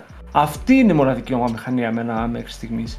Δηλαδή αυτό ακόμα εγώ, με κρατάει και λέω, εντάξει, άντε να δούμε πού θα πάει. Πού θα το πάει. Πού θα πάει αυτό. Παρόλα αυτά, δεν είναι η πρώτη φορά όμως που το έχω αισθανθεί. Αυτό το έχω αισθανθεί και με άλλες ε, σειρές. Και μετά το, στο τέταρτο, πέμπτο επεισόδιο ανοίξανε, ρε παιδί μου, mm. ξέρεις, ε, το, το άρχισε να γίνεται πολύ πολύ πολύ ενδιαφέρον. Δεν, τώρα ακόμα δεν ξέρω, δεν έχω, μας, ε, ένιωσα δηλαδή ότι ορίστε είναι και αυτός ο χαρακτήρας, είναι και αυτός. Είναι και αυτή η τοποθεσία, είναι και, αυτός ο, και αυτή η τοποθεσία με αυτό το χαρακτήρα και πάει έτσι. Ναι, αλλά μπλοκή νωρίς θα μου πει κάποιος. Εντάξει, υπάρχουν και όμως και, άλλα, και άλλες σειρές οι οποίες σε γραπώνουν από το πρώτο λεπτό. Εντάξει, δεν είναι, θα πούμε, τέτοια σειρά. Περιμένουμε. Περιμένουμε, δεν, δεν, δεν, δεν βιαζόμαστε, περιμένουμε. Έχει, έχουν περάσει δύο ώρες και είναι οκτώ. Έχουμε να δούμε άλλες έξι ώρες. Ε, είναι μεγάλα τα επεισόδια το μεταξύ, έτσι. Είναι πάνω από μία ώρα. Μία ώρα και πέντε λεπτά. Ναι, ναι, είναι μεγάλα. Ναι. Τώρα κάτι πιο συγκεκριμένο δεν ξέρω αν θέλετε. Ναι. Θα, θα φτάσουμε. Γιώργο, εσύ που είσαι και πολύ μεγάλος φαν των ναι. ε, Lord of the Rings. Θα σου πω ότι με έκανε να ξαναπιάσω το Silmarillion, δηλαδή το διαβάζω τελευταία εβδομάδα ε, πάλι. Το οποίο, γιατί με μπέρδεψε λίγο αργά μου, και καλά βασίζεται κάπως στο Silmarillion, αλλά ουσιαστικά δεν βασίζεται στο Silmarillion. Για, γιατί δεν γίνεται να βασίζεται στο Silmarillion. Αυτό, είναι το, αυτό νομίζω είναι και το μεγάλο του πρόβλημα. Δηλαδή, ε, έχει μεν τα γεγονότα, το lore, ας πούμε, την ιστορία κάπως από το Silmarillion, η οποία είναι πολύ πλούσια. Αν πριν λέγατε για ονόματα στο Game of Thrones και σκεφτόμουν το Silmarillion κι αν είναι, κι αν είναι μπέρδεμα, ο Θόριν, γιος του Μόριν, αγγονός του Τάδε, απόγονος του, τέλος πάντων, γίνεται ένας χαμός. Αλλά νομίζω ότι εκεί που ίσως να έχει παγιδευτεί η σειρά είναι ότι έχει πάει σε γεγονότα που περιγράφονται στο Silmarillion, αλλά που δεν υπάρχει όμως ενεστώτας στο Silmarillion. Δεν υπάρχει δηλαδή ευθύς λόγος, δεν, δεν διαδραματίζονται εκείνη την ώρα. Απλά κάποιος τα εξιστορεί, είναι σαν, σαν ιστορία δηλαδή. Και στη μετάβαση αυτή, πέρα ότι έχουν πάρει πάρα πολύ μεγάλες ελευθερίες, νομίζω με χαρακτήρες οι οποίοι θεώρησαν ότι είναι δημοφιλείς και πρέπει να κάνει τη σύνδεση με τις ταινίες. Δηλαδή η Galandriel, ας πούμε, δεν έχει τέτοιο ρόλο πουθενά στο Silmarillion. Τουλάχιστον δεν θυμάμαι να έχει, γιατί ξαναλέω, το ξαναδιαβάζω, ε, το ξαναξεφίλησα σχεδόν ολόκληρο πριν ξαναξεκινήσω να διαβάζω την αρχή, δεν υπάρχει κάτι τέτοιο. Ε, όπως και ο Elrond δεν έχει τόσο μεγάλη σημασία όσο φαίνεται να αποκτά εδώ. Δηλαδή η ιστορία της Galandriel που λόγω του αδερφού της, τέλος πάντων, που την ανέθρεψε το ένα και το άλλο, έχει όλο αυτό το εσωτερικό κίνητο να κυνηγήσει μέχρι σε σχάτων, ας πούμε, το Sauron αυτή τη στιγμή ή ό,τι είναι. Ε, ναι, φαίνεται λίγο περίεργο. Ε, δεν φαίνεται δηλαδή εκατό τοις εκατό πιστικό ακόμα. Για μένα. Όπως δεν με πείθουν πάρα πολύ και οι διάλογοι. Μου φαίνεται ότι σαν κάποιος ε, έχει διαβάσει Tolkien και έχει προσπαθήσει να το μιμηθεί, αλλά όχι πάντα με το καλύτερο αποτέλεσμα, γάμο. Δηλαδή, ξέρεις, καταλαβαίνεις ότι τολκινίζει, αλλά ίσως είναι, δεν και, είναι. Ναι, σε κάποια σημεία θυμίζει και λίγο, ξέρεις, σεμινάρια δημιουργικής γραφής που σου λένε γράψε λίγο ένα κείμενο σαν να το είχε γράψει ο Tolkien, κάπως έτσι. Που, και, τέτοιου είδους απόπειρα μίμησης έχω διακρίνει σε πολλά σημεία γάμο της σειράς. Όπως, ας πούμε, σκηνοθεσία. Που ο Μπαγιώνα, εγώ τον εκτιμώ πολύ, τον Χουάν Αντώνιο Μπαγιώνα, που είναι ο σκηνοθέτης των δύο πρώτων επεισοδίων τουλάχιστον. Δηλαδή, το Ορφανοτροφείο του θεωρώ εξαιρετική ταινία. Ε, νομίζω ότι έχει κολλήσει πολύ στο πώς να κινηματογραφεί στη Μέση Γη. Στο πώς το έκανε ο Πίτερ Τζάκσον. Δηλαδή, από τα πλάνα από ψηλά, με τα. Ε, με τα ελικόπτερα, δεν ξέρω εγώ με τι είναι, ε, τα, τα, το, το πώς να αποτυπώσει το φόβο από το εκείνο το, το κλασικό, το τεράστιο πλάνο που έχει κάνει ο Peter Jackson όταν σκάει ο πρώτος Νάσγκουλ, που έχει ταυτόχρονα zoom και πάει προς τα πίσω και έχει αυτό το περίεργο εφέ που διαστρεβλώνεται, ας πούμε, η εικόνα. Έχει ένα παρόμοιο πράγμα και εδώ πέρα. Δηλαδή νιώθω σαν τα παιδάκια να προσπαθούν να προσεγγίσουν τον μπαμπά, ας πούμε. Δηλαδή, και δεν θέλω να το πω υποτιμητικά, ας πούμε, αυτό, αλλά ξέρεις, νιώθω ότι έχουν όλα τα μέσα του κόσμου, αλλά τους λείπει ίσως η δική τους προσωπικότητα, ας πούμε, τους λείπει κάτι. Θα μου πεις, είναι ένας κόσμος τον οποίο υποτίθεται πρέπει να θυμίσει τον κόσμο του Άρχοντα. Ε, οκ. Okay. Για μένα δεν θα έπαιρνε ένα Ευαγγέλιο, από τη στιγμή που είναι τόσες χιλιάδες χρόνια πριν. Δεν θα έπαιρνε και καλά να έχεις κολλήσει στο πώς το έκανε ο Peter Jackson. Αλλά έχεις τα, τα κότσια, ας πούμε, να επενδύσεις δις και να κάνεις κάτι εντελώς, δηλαδή που θα έρθεις σε ρήξη ενδεχομένως με το, με το αρχικό υλικό, το κινηματογραφικό, έτσι, γιατί αυτό ενδεχομένως να έχει το, το μεγάλο κοινό. Εκεί λίγο με, με έχασε εμένα. Έχει πέντε διαφορετικά plot points, ή, όχι πέντε, είναι ένα το κάτι σαν Hobbit, ένα ο Elf, ο οποίος είναι σαν φύλακας σε τέτοιο ανθρώπων, ένα είναι η Galandriel, το οποίο είναι το βασικό, ένα είναι ο Elrond. Τέσσερα έχω πει μέχρι τώρα. Και η Νάνη. Ε, και η Νάνη που πάει να δεθεί με τον Elrond. Ας πούμε ότι είναι μαζί με τον Elrond, έτσι. Ε, όπως λέει και ο Αντώνης, και εκεί δεν τα έχει ζυγίσει ακόμα τόσο καλά. Δηλαδή πάει πέρα δόθε, ακόμα δεν τα έχει ισορροπήσει. Όπως το άλλο που μου έβγαλε είναι ότι δεν έχει στηθεί σαν σειρά γάμο. Δηλαδή το δεύτερο επεισόδιο κλείνει κάπως ψυχρά. Δηλαδή κλείνει σαν να είναι στη μέση κάτι. Το πρώτο κλείνει με κάποια, έτσι, κάποια κορύφωση. Λες, οκ, okay, καταλαβαίνω πώς. Το δεύτερο σε αφήνει λίγο στον ωκεανό, ας πούμε. Ε, για μένα αυτό είναι μεγάλο ζήτημα. Δηλαδή θεωρώ ότι η σειρά πρέπει να στηθεί σαν σειρά, όχι σαν μια ταινία οκτώ ώρων. Ακόμα και αν είναι καλή ταινία. Ε, με, με την έννοια ότι θα χάσεις κόσμο αν, αν συνεχίσεις με αυτή τη ιότα ε, στο, στο βάθος, σε βάθος χρόνου.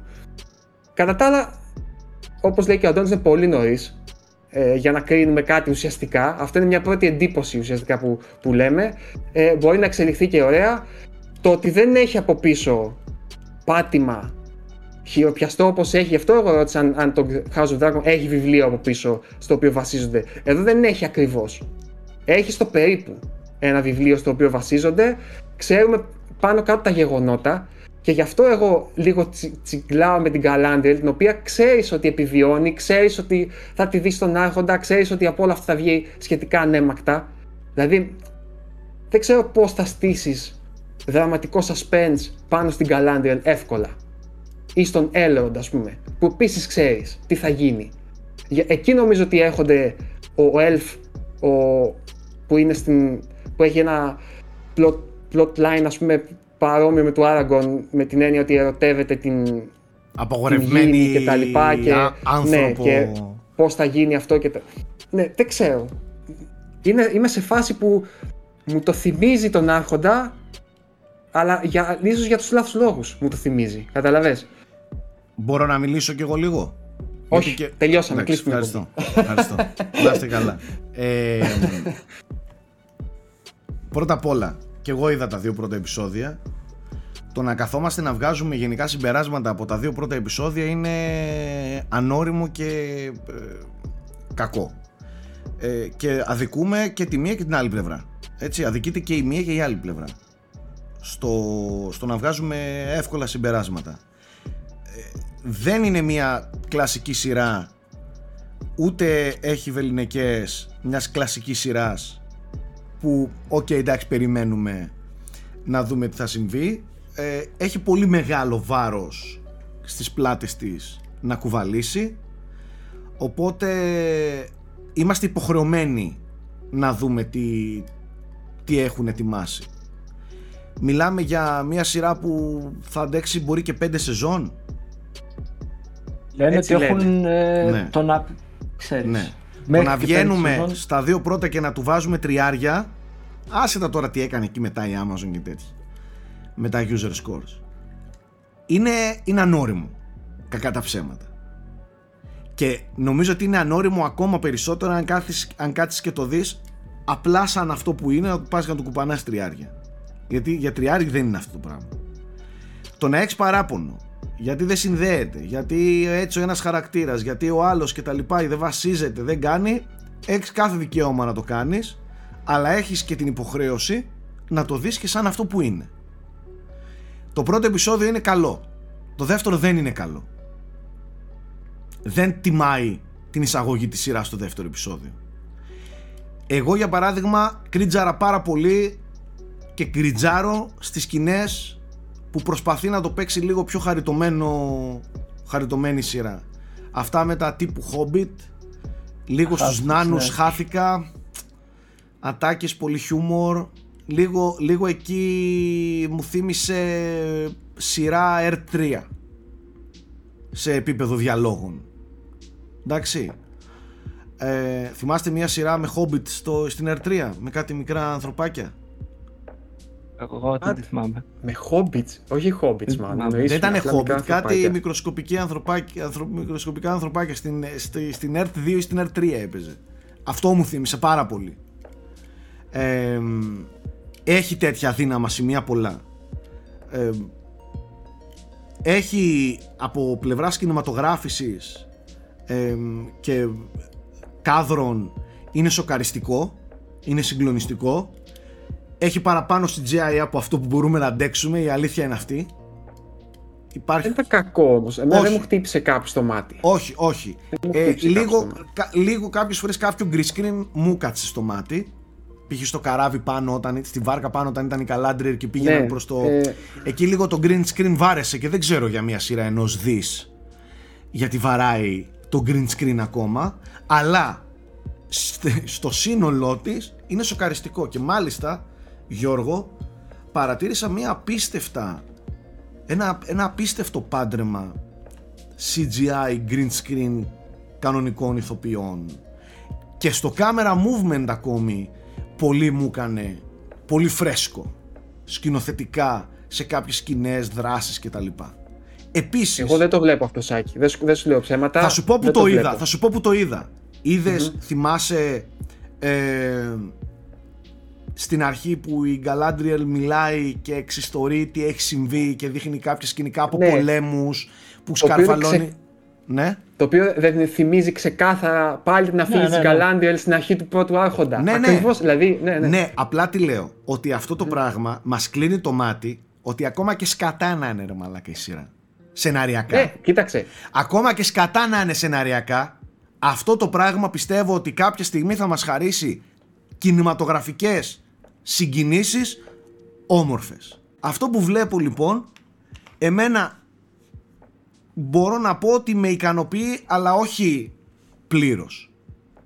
Ε, στο κομμάτι το σεναριακό, αναγκαστικά μιλάμε για μια παρουσίαση, γνωριμία με κάποιους χαρακτήρες, με κάποιες, ε, ε, πώς να το πω, φυλές μέσα, ναι, ναι. Με, με, κάποια, ε, με κάποιο background αυτών των φυλών, οπότε αναγκαστικά θα πρέπει να γίνει λιγάκι πιο φλίαρο και ίσως... Περιμέναμε εμείς στη δεύτερη ώρα να γίνει η μάχη του Μιναστήριθ εκεί πέρα, ε, γιατί είναι άρχοντας. Αλλά μιλάμε για μια σειρά που ενδεχομένως θα κρατήσει πέντε σεζόν.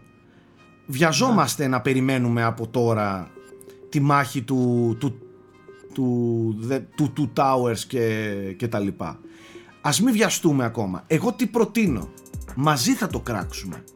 Δεν έχω κανένα πρόβλημα.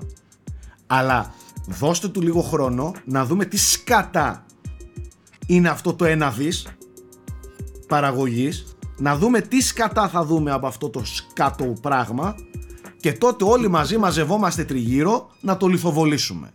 Από τα πρώτα δύο επεισόδια δεν έχουμε καν το δικαίωμα. Μπορούμε απλά να μεταφέρουμε αρχικές, ε, αρχικά συναισθήματα. Δεν μπορούμε να το κρίνουμε αυτό το πράγμα. Είναι ντροπή να το κρίνουμε. Όλοι μαζί να το κράξουμε αν θέλετε σε οκτώ επεισόδια. Σε εννιά και δεκαπέντε επεισόδια. Όχι στο δεύτερο επεισόδιο, μαλάκα. Είναι λίγο, είναι λίγο κουλό. Άστο να δούμε τι έχει να πει. Να δούμε τι, τι, ποια είναι η προσέγγιση, ρε παιδί μου, αυτής της σειράς. Πάνω σε αυτό το θρυλικό franchise. Τι θα κάνουνε? Θα είναι πιστό, δεν θα είναι πιστό? Κινηματογραφικά θα μας δώσει? Πλοκή, σενάριο, συναισθήματα θα μας χαρίσει? Γιατί δεν είναι η πρώτη φορά. Πάρτε το Breaking Bad. Τα πρώτα επεισόδια του Breaking Bad είναι απογοητευτικά. Και μετά εξελίσσεται στην καλύτερη σειρά όλων των εποχών. Ε, έχει σύνδεση πάντως με το Breaking Bad. Η σεναριογράφος, η Jennifer Hutchinson, έχει ναι. γράψει Breaking Bad και ναι. Better Call Saul.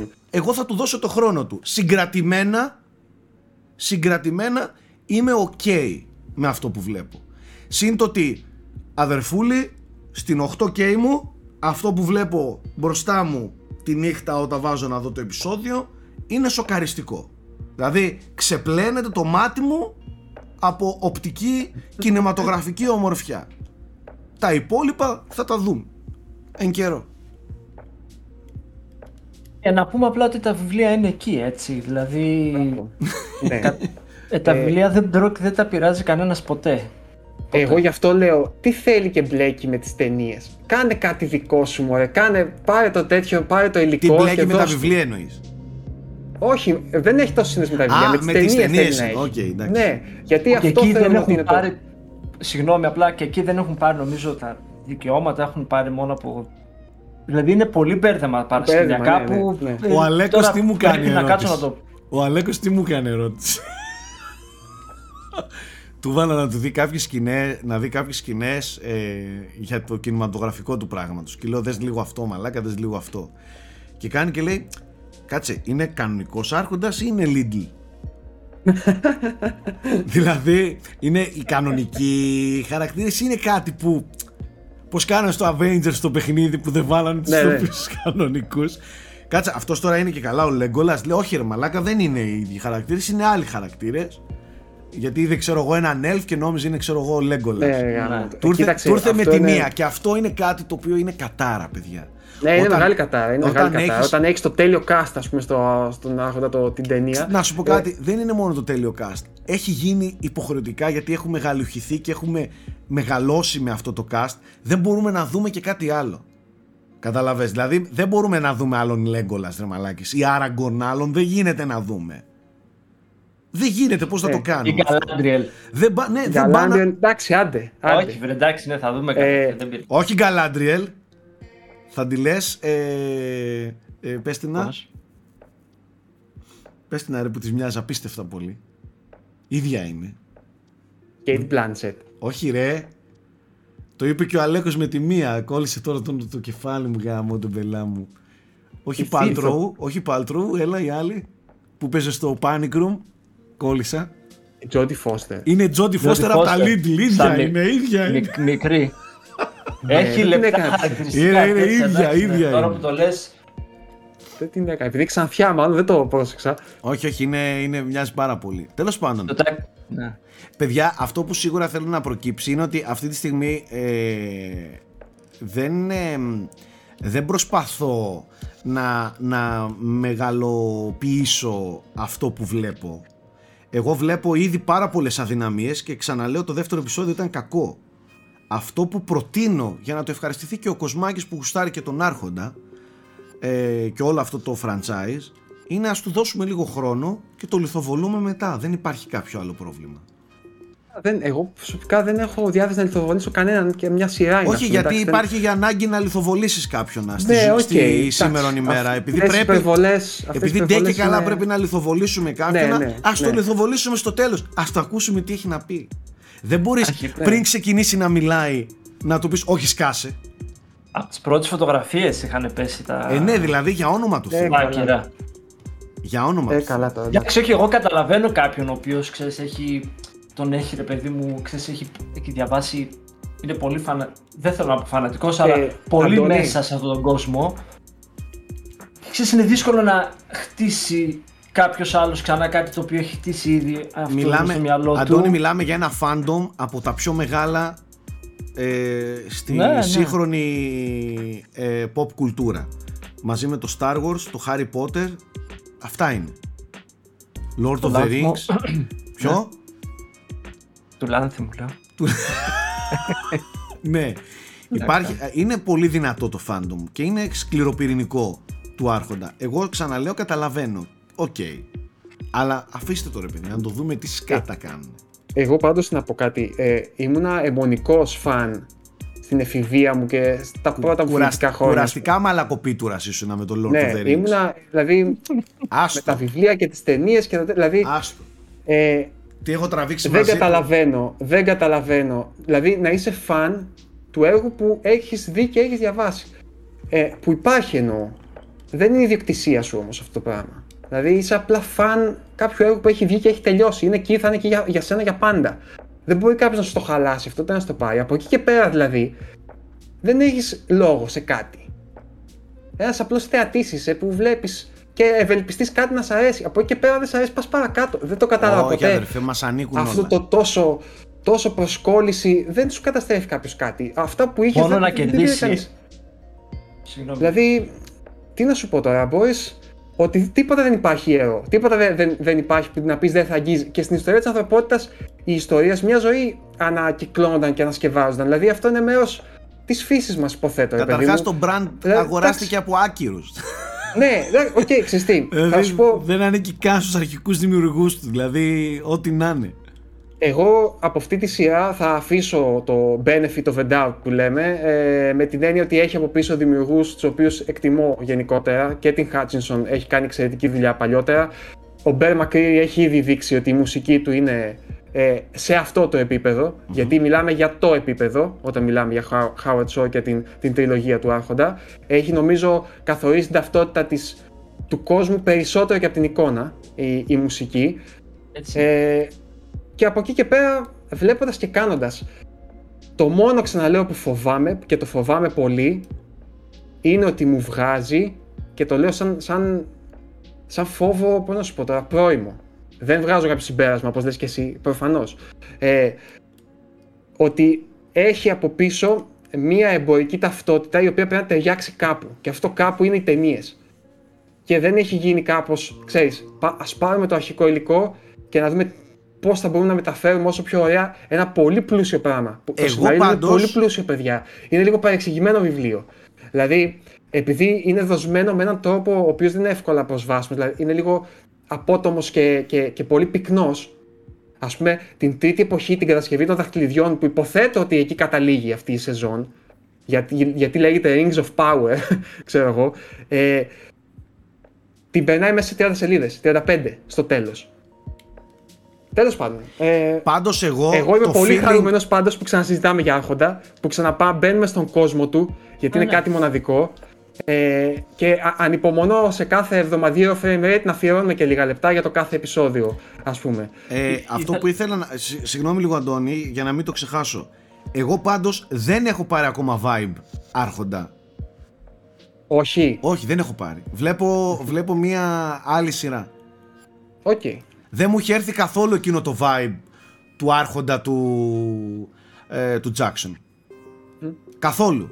Ε, διακρίνω την προσπάθεια, αλλά vibe πραγματικό δεν έχω πάρει. Ε, ναι, εντάξει. Okay. Αυτό άμα συμβεί όμως θα είναι και μεγάλη επιτυχία, έτσι, άμα πάει στο ουσιαστικό vibe. Μπορεί, αλλά ακόμα δεν με έχει πείσει ότι είναι κανονικός Άρχοντας. Βλέπω μια άλλη ιστορία.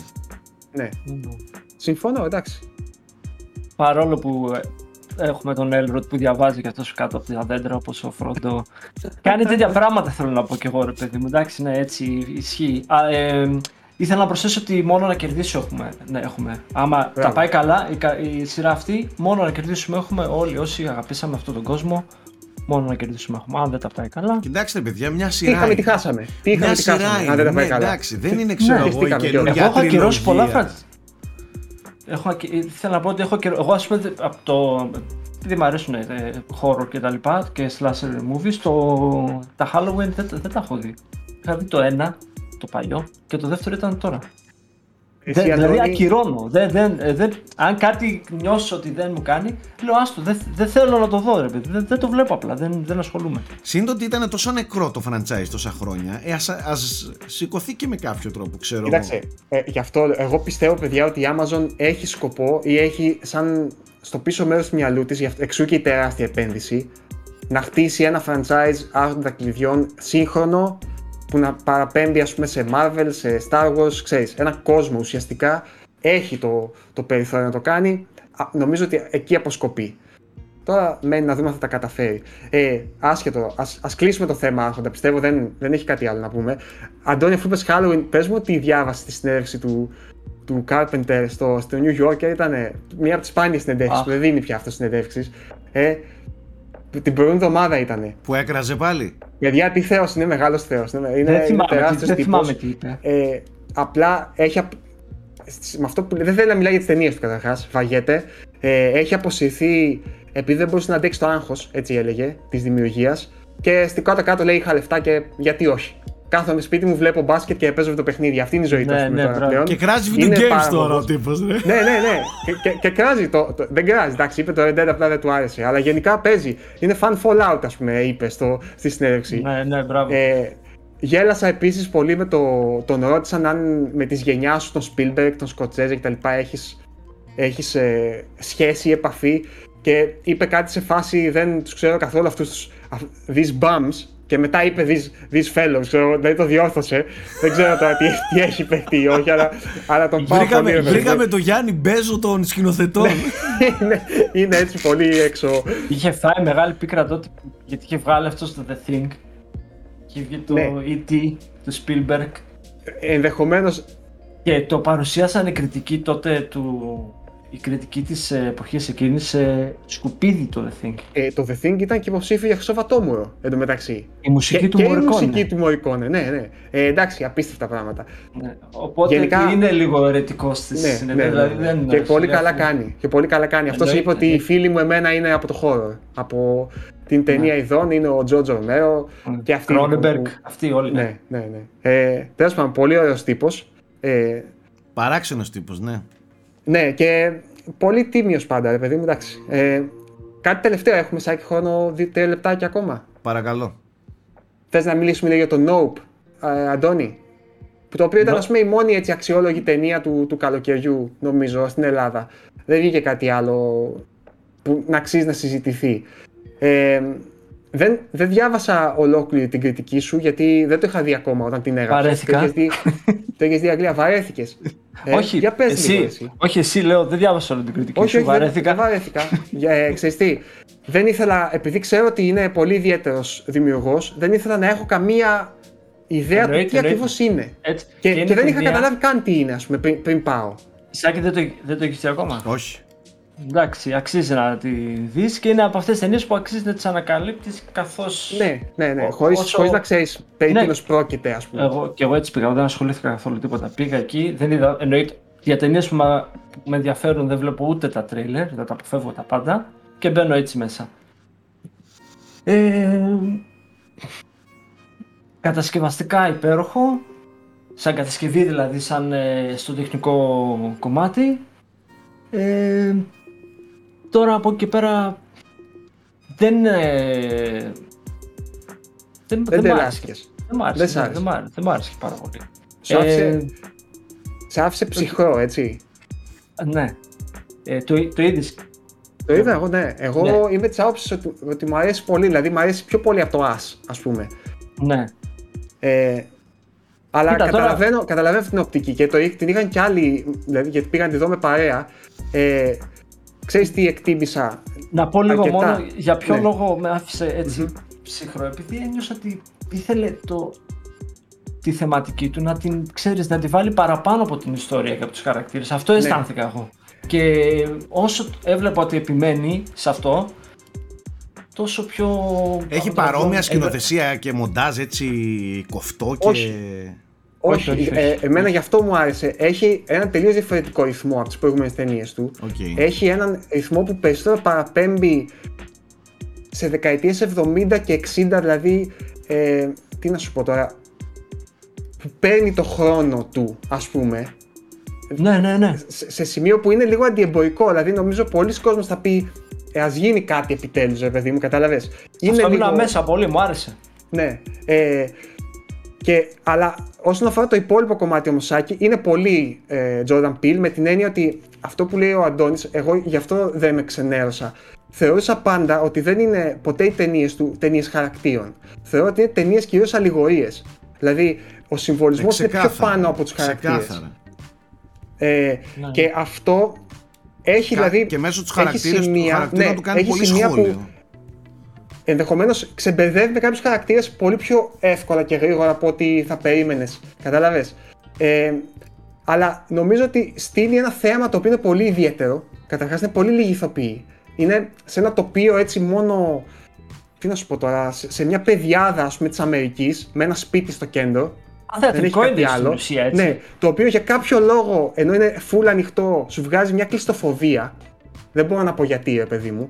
Και ε, έχει πλέξει ταυτόχρονα μια άλλη ιστορία, ε, η οποία συνδέεται θεματικά, όχι στην πλοκή. Ε, και εν τέλει νομίζω είναι μια ταινία που μιλάει όχι μόνο για το Hollywood σαν Hollywood, αλλά για το θέαμα σαν θέαμα αυτή τη στιγμή, στον κόσμο γενικότερα. Ε, Δεν θέλω να, να, να, να πω γιατί δεν ξέρω, είναι spoiler παιδί μου, είναι μια ταινία όμως που ίσως συμφωνώ σε αυτό με τον Αντώνη, είναι πιο διασκεδαστικό να τη συζητάς παρά να τη βλέπεις ίσως. Mm. Ε, γιατί όντως είναι λίγο αγή, ε, το, δεύτερο, το τελευταίο της κομμάτι είναι τελείως διαφορετικό με το πρώτο, δηλαδή κάνει, πώς πω, τα πάει all out που λέμε ρε παιδί μου, δεν είναι alien που μένει το, σε αυτό το κάτι που υπάρχει και δεν ξέρεις ακριβώς τι είναι. Ε, πολύ εντυπωσιακός σχεδιασμός αυτού του κάτι, δεν θα πω ξαναλέω τι είναι. Ε, Τέλος πάντων, εμένα σε γενικές γραμμές μου άρεσε, με εντυπωσίασε που ο, ο Πίλε έχει ένα εύρος διαφορετικό από αυτό που λες, Σάκη, το, το κοφτό, το, το λίγο εντελώς σατυρικό. Ε, εδώ έχει μεν σάτυρα πάλι αυτό, αυτή την καυστικότητα, αλλά όχι σε τέτοιο σημείο. Ναι. Πιο καθαρικό, πιο καθαρά είναι τα κομικά του στοιχεία σε αυτό. Το... Ναι, πιο ναι. καθαρά, ε, είπες Αντώνη. Πιο καθαρά, ναι, πιο καθαρά, πιο ξεκάθαρα ναι. δηλαδή, πιο... Ισχύει, ισχύει, δεν θα διαφωνήσω, ε, δεν θα διαφωνήσω. Ε, έχει έναν κεντρικό χαρακτήρα, νομίζω εκείνο το που χωλαίνει και θα χάσει πολύ κόσμο, ο οποίος δεν μπορεί να επικοινωνήσει έτσι πολύ άνετα. Ο Καλούγια δηλαδή, ο οποίος παίζει υπέροχα κατά τη γνώμη μου, παίζει έναν yeah. και καλά σαν δυσλεξικό, έτσι πάντα μα, μαγκωμένο, σφιγμένο, ο οποίος και έχει στο αντίθετο άκρο την αδερφή του, η οποία είναι τελείως εξωστρεφής και το αντίθετο άκρο, ρε παιδί μου, και δημιουργούν έτσι ένα μείγμα πολύ ιδιαίτερο. Τέλος πάντων, ε, όταν τη δεις το ξανασυζητάμε, Σάκη. Ναι, θα τη δω οπωσδήποτε, γιατί γενικά κουστάρω πάρα πολύ τη δουλειά του σκηνοθέτη αυτού. Ε, και είχε δίκιο ο Αντώνης που έλεγε ότι θα διχάσει περισσότερο από κάθε άλλη φορά. Ναι, ναι, υπάρχουν πολλοί που λένε ότι. Nope, ξέρω εγώ. Ναι, ναι. Το άλλο που είναι. Ξέρω εγώ, μέσα, όχι. Ωραίο. Λοιπόν, ε, αυτά. Αυτά. Ωραία η συζήτησούλα μας. Ε, υποσχόμεθα, που λέγανε και παλιά ε, στις ταινίες του Κωνσταντάρα, υποσχόμεθα ότι θα τηρούμε το, το πρόγραμμα των ε, δημοσιεύσεων αυτής εδώ της εκπομπής λιγάκι καλύτερα, όχι τέλεια, γιατί είμαστε και κοπρόσκυλα. Αυτά, ευχαριστούμε. Μην ξεχνάτε ότι αυτές εδώ τις εκπομπές μπορείτε να τις ακούτε και στο Spotify είκοσι τέσσερις ώρες μετά την δημοσίευση εδώ στο YouTube, ε, και τα υπόλοιπα έρχονται, τα καλύτερα έρχονται. Φιλιά σε όλους.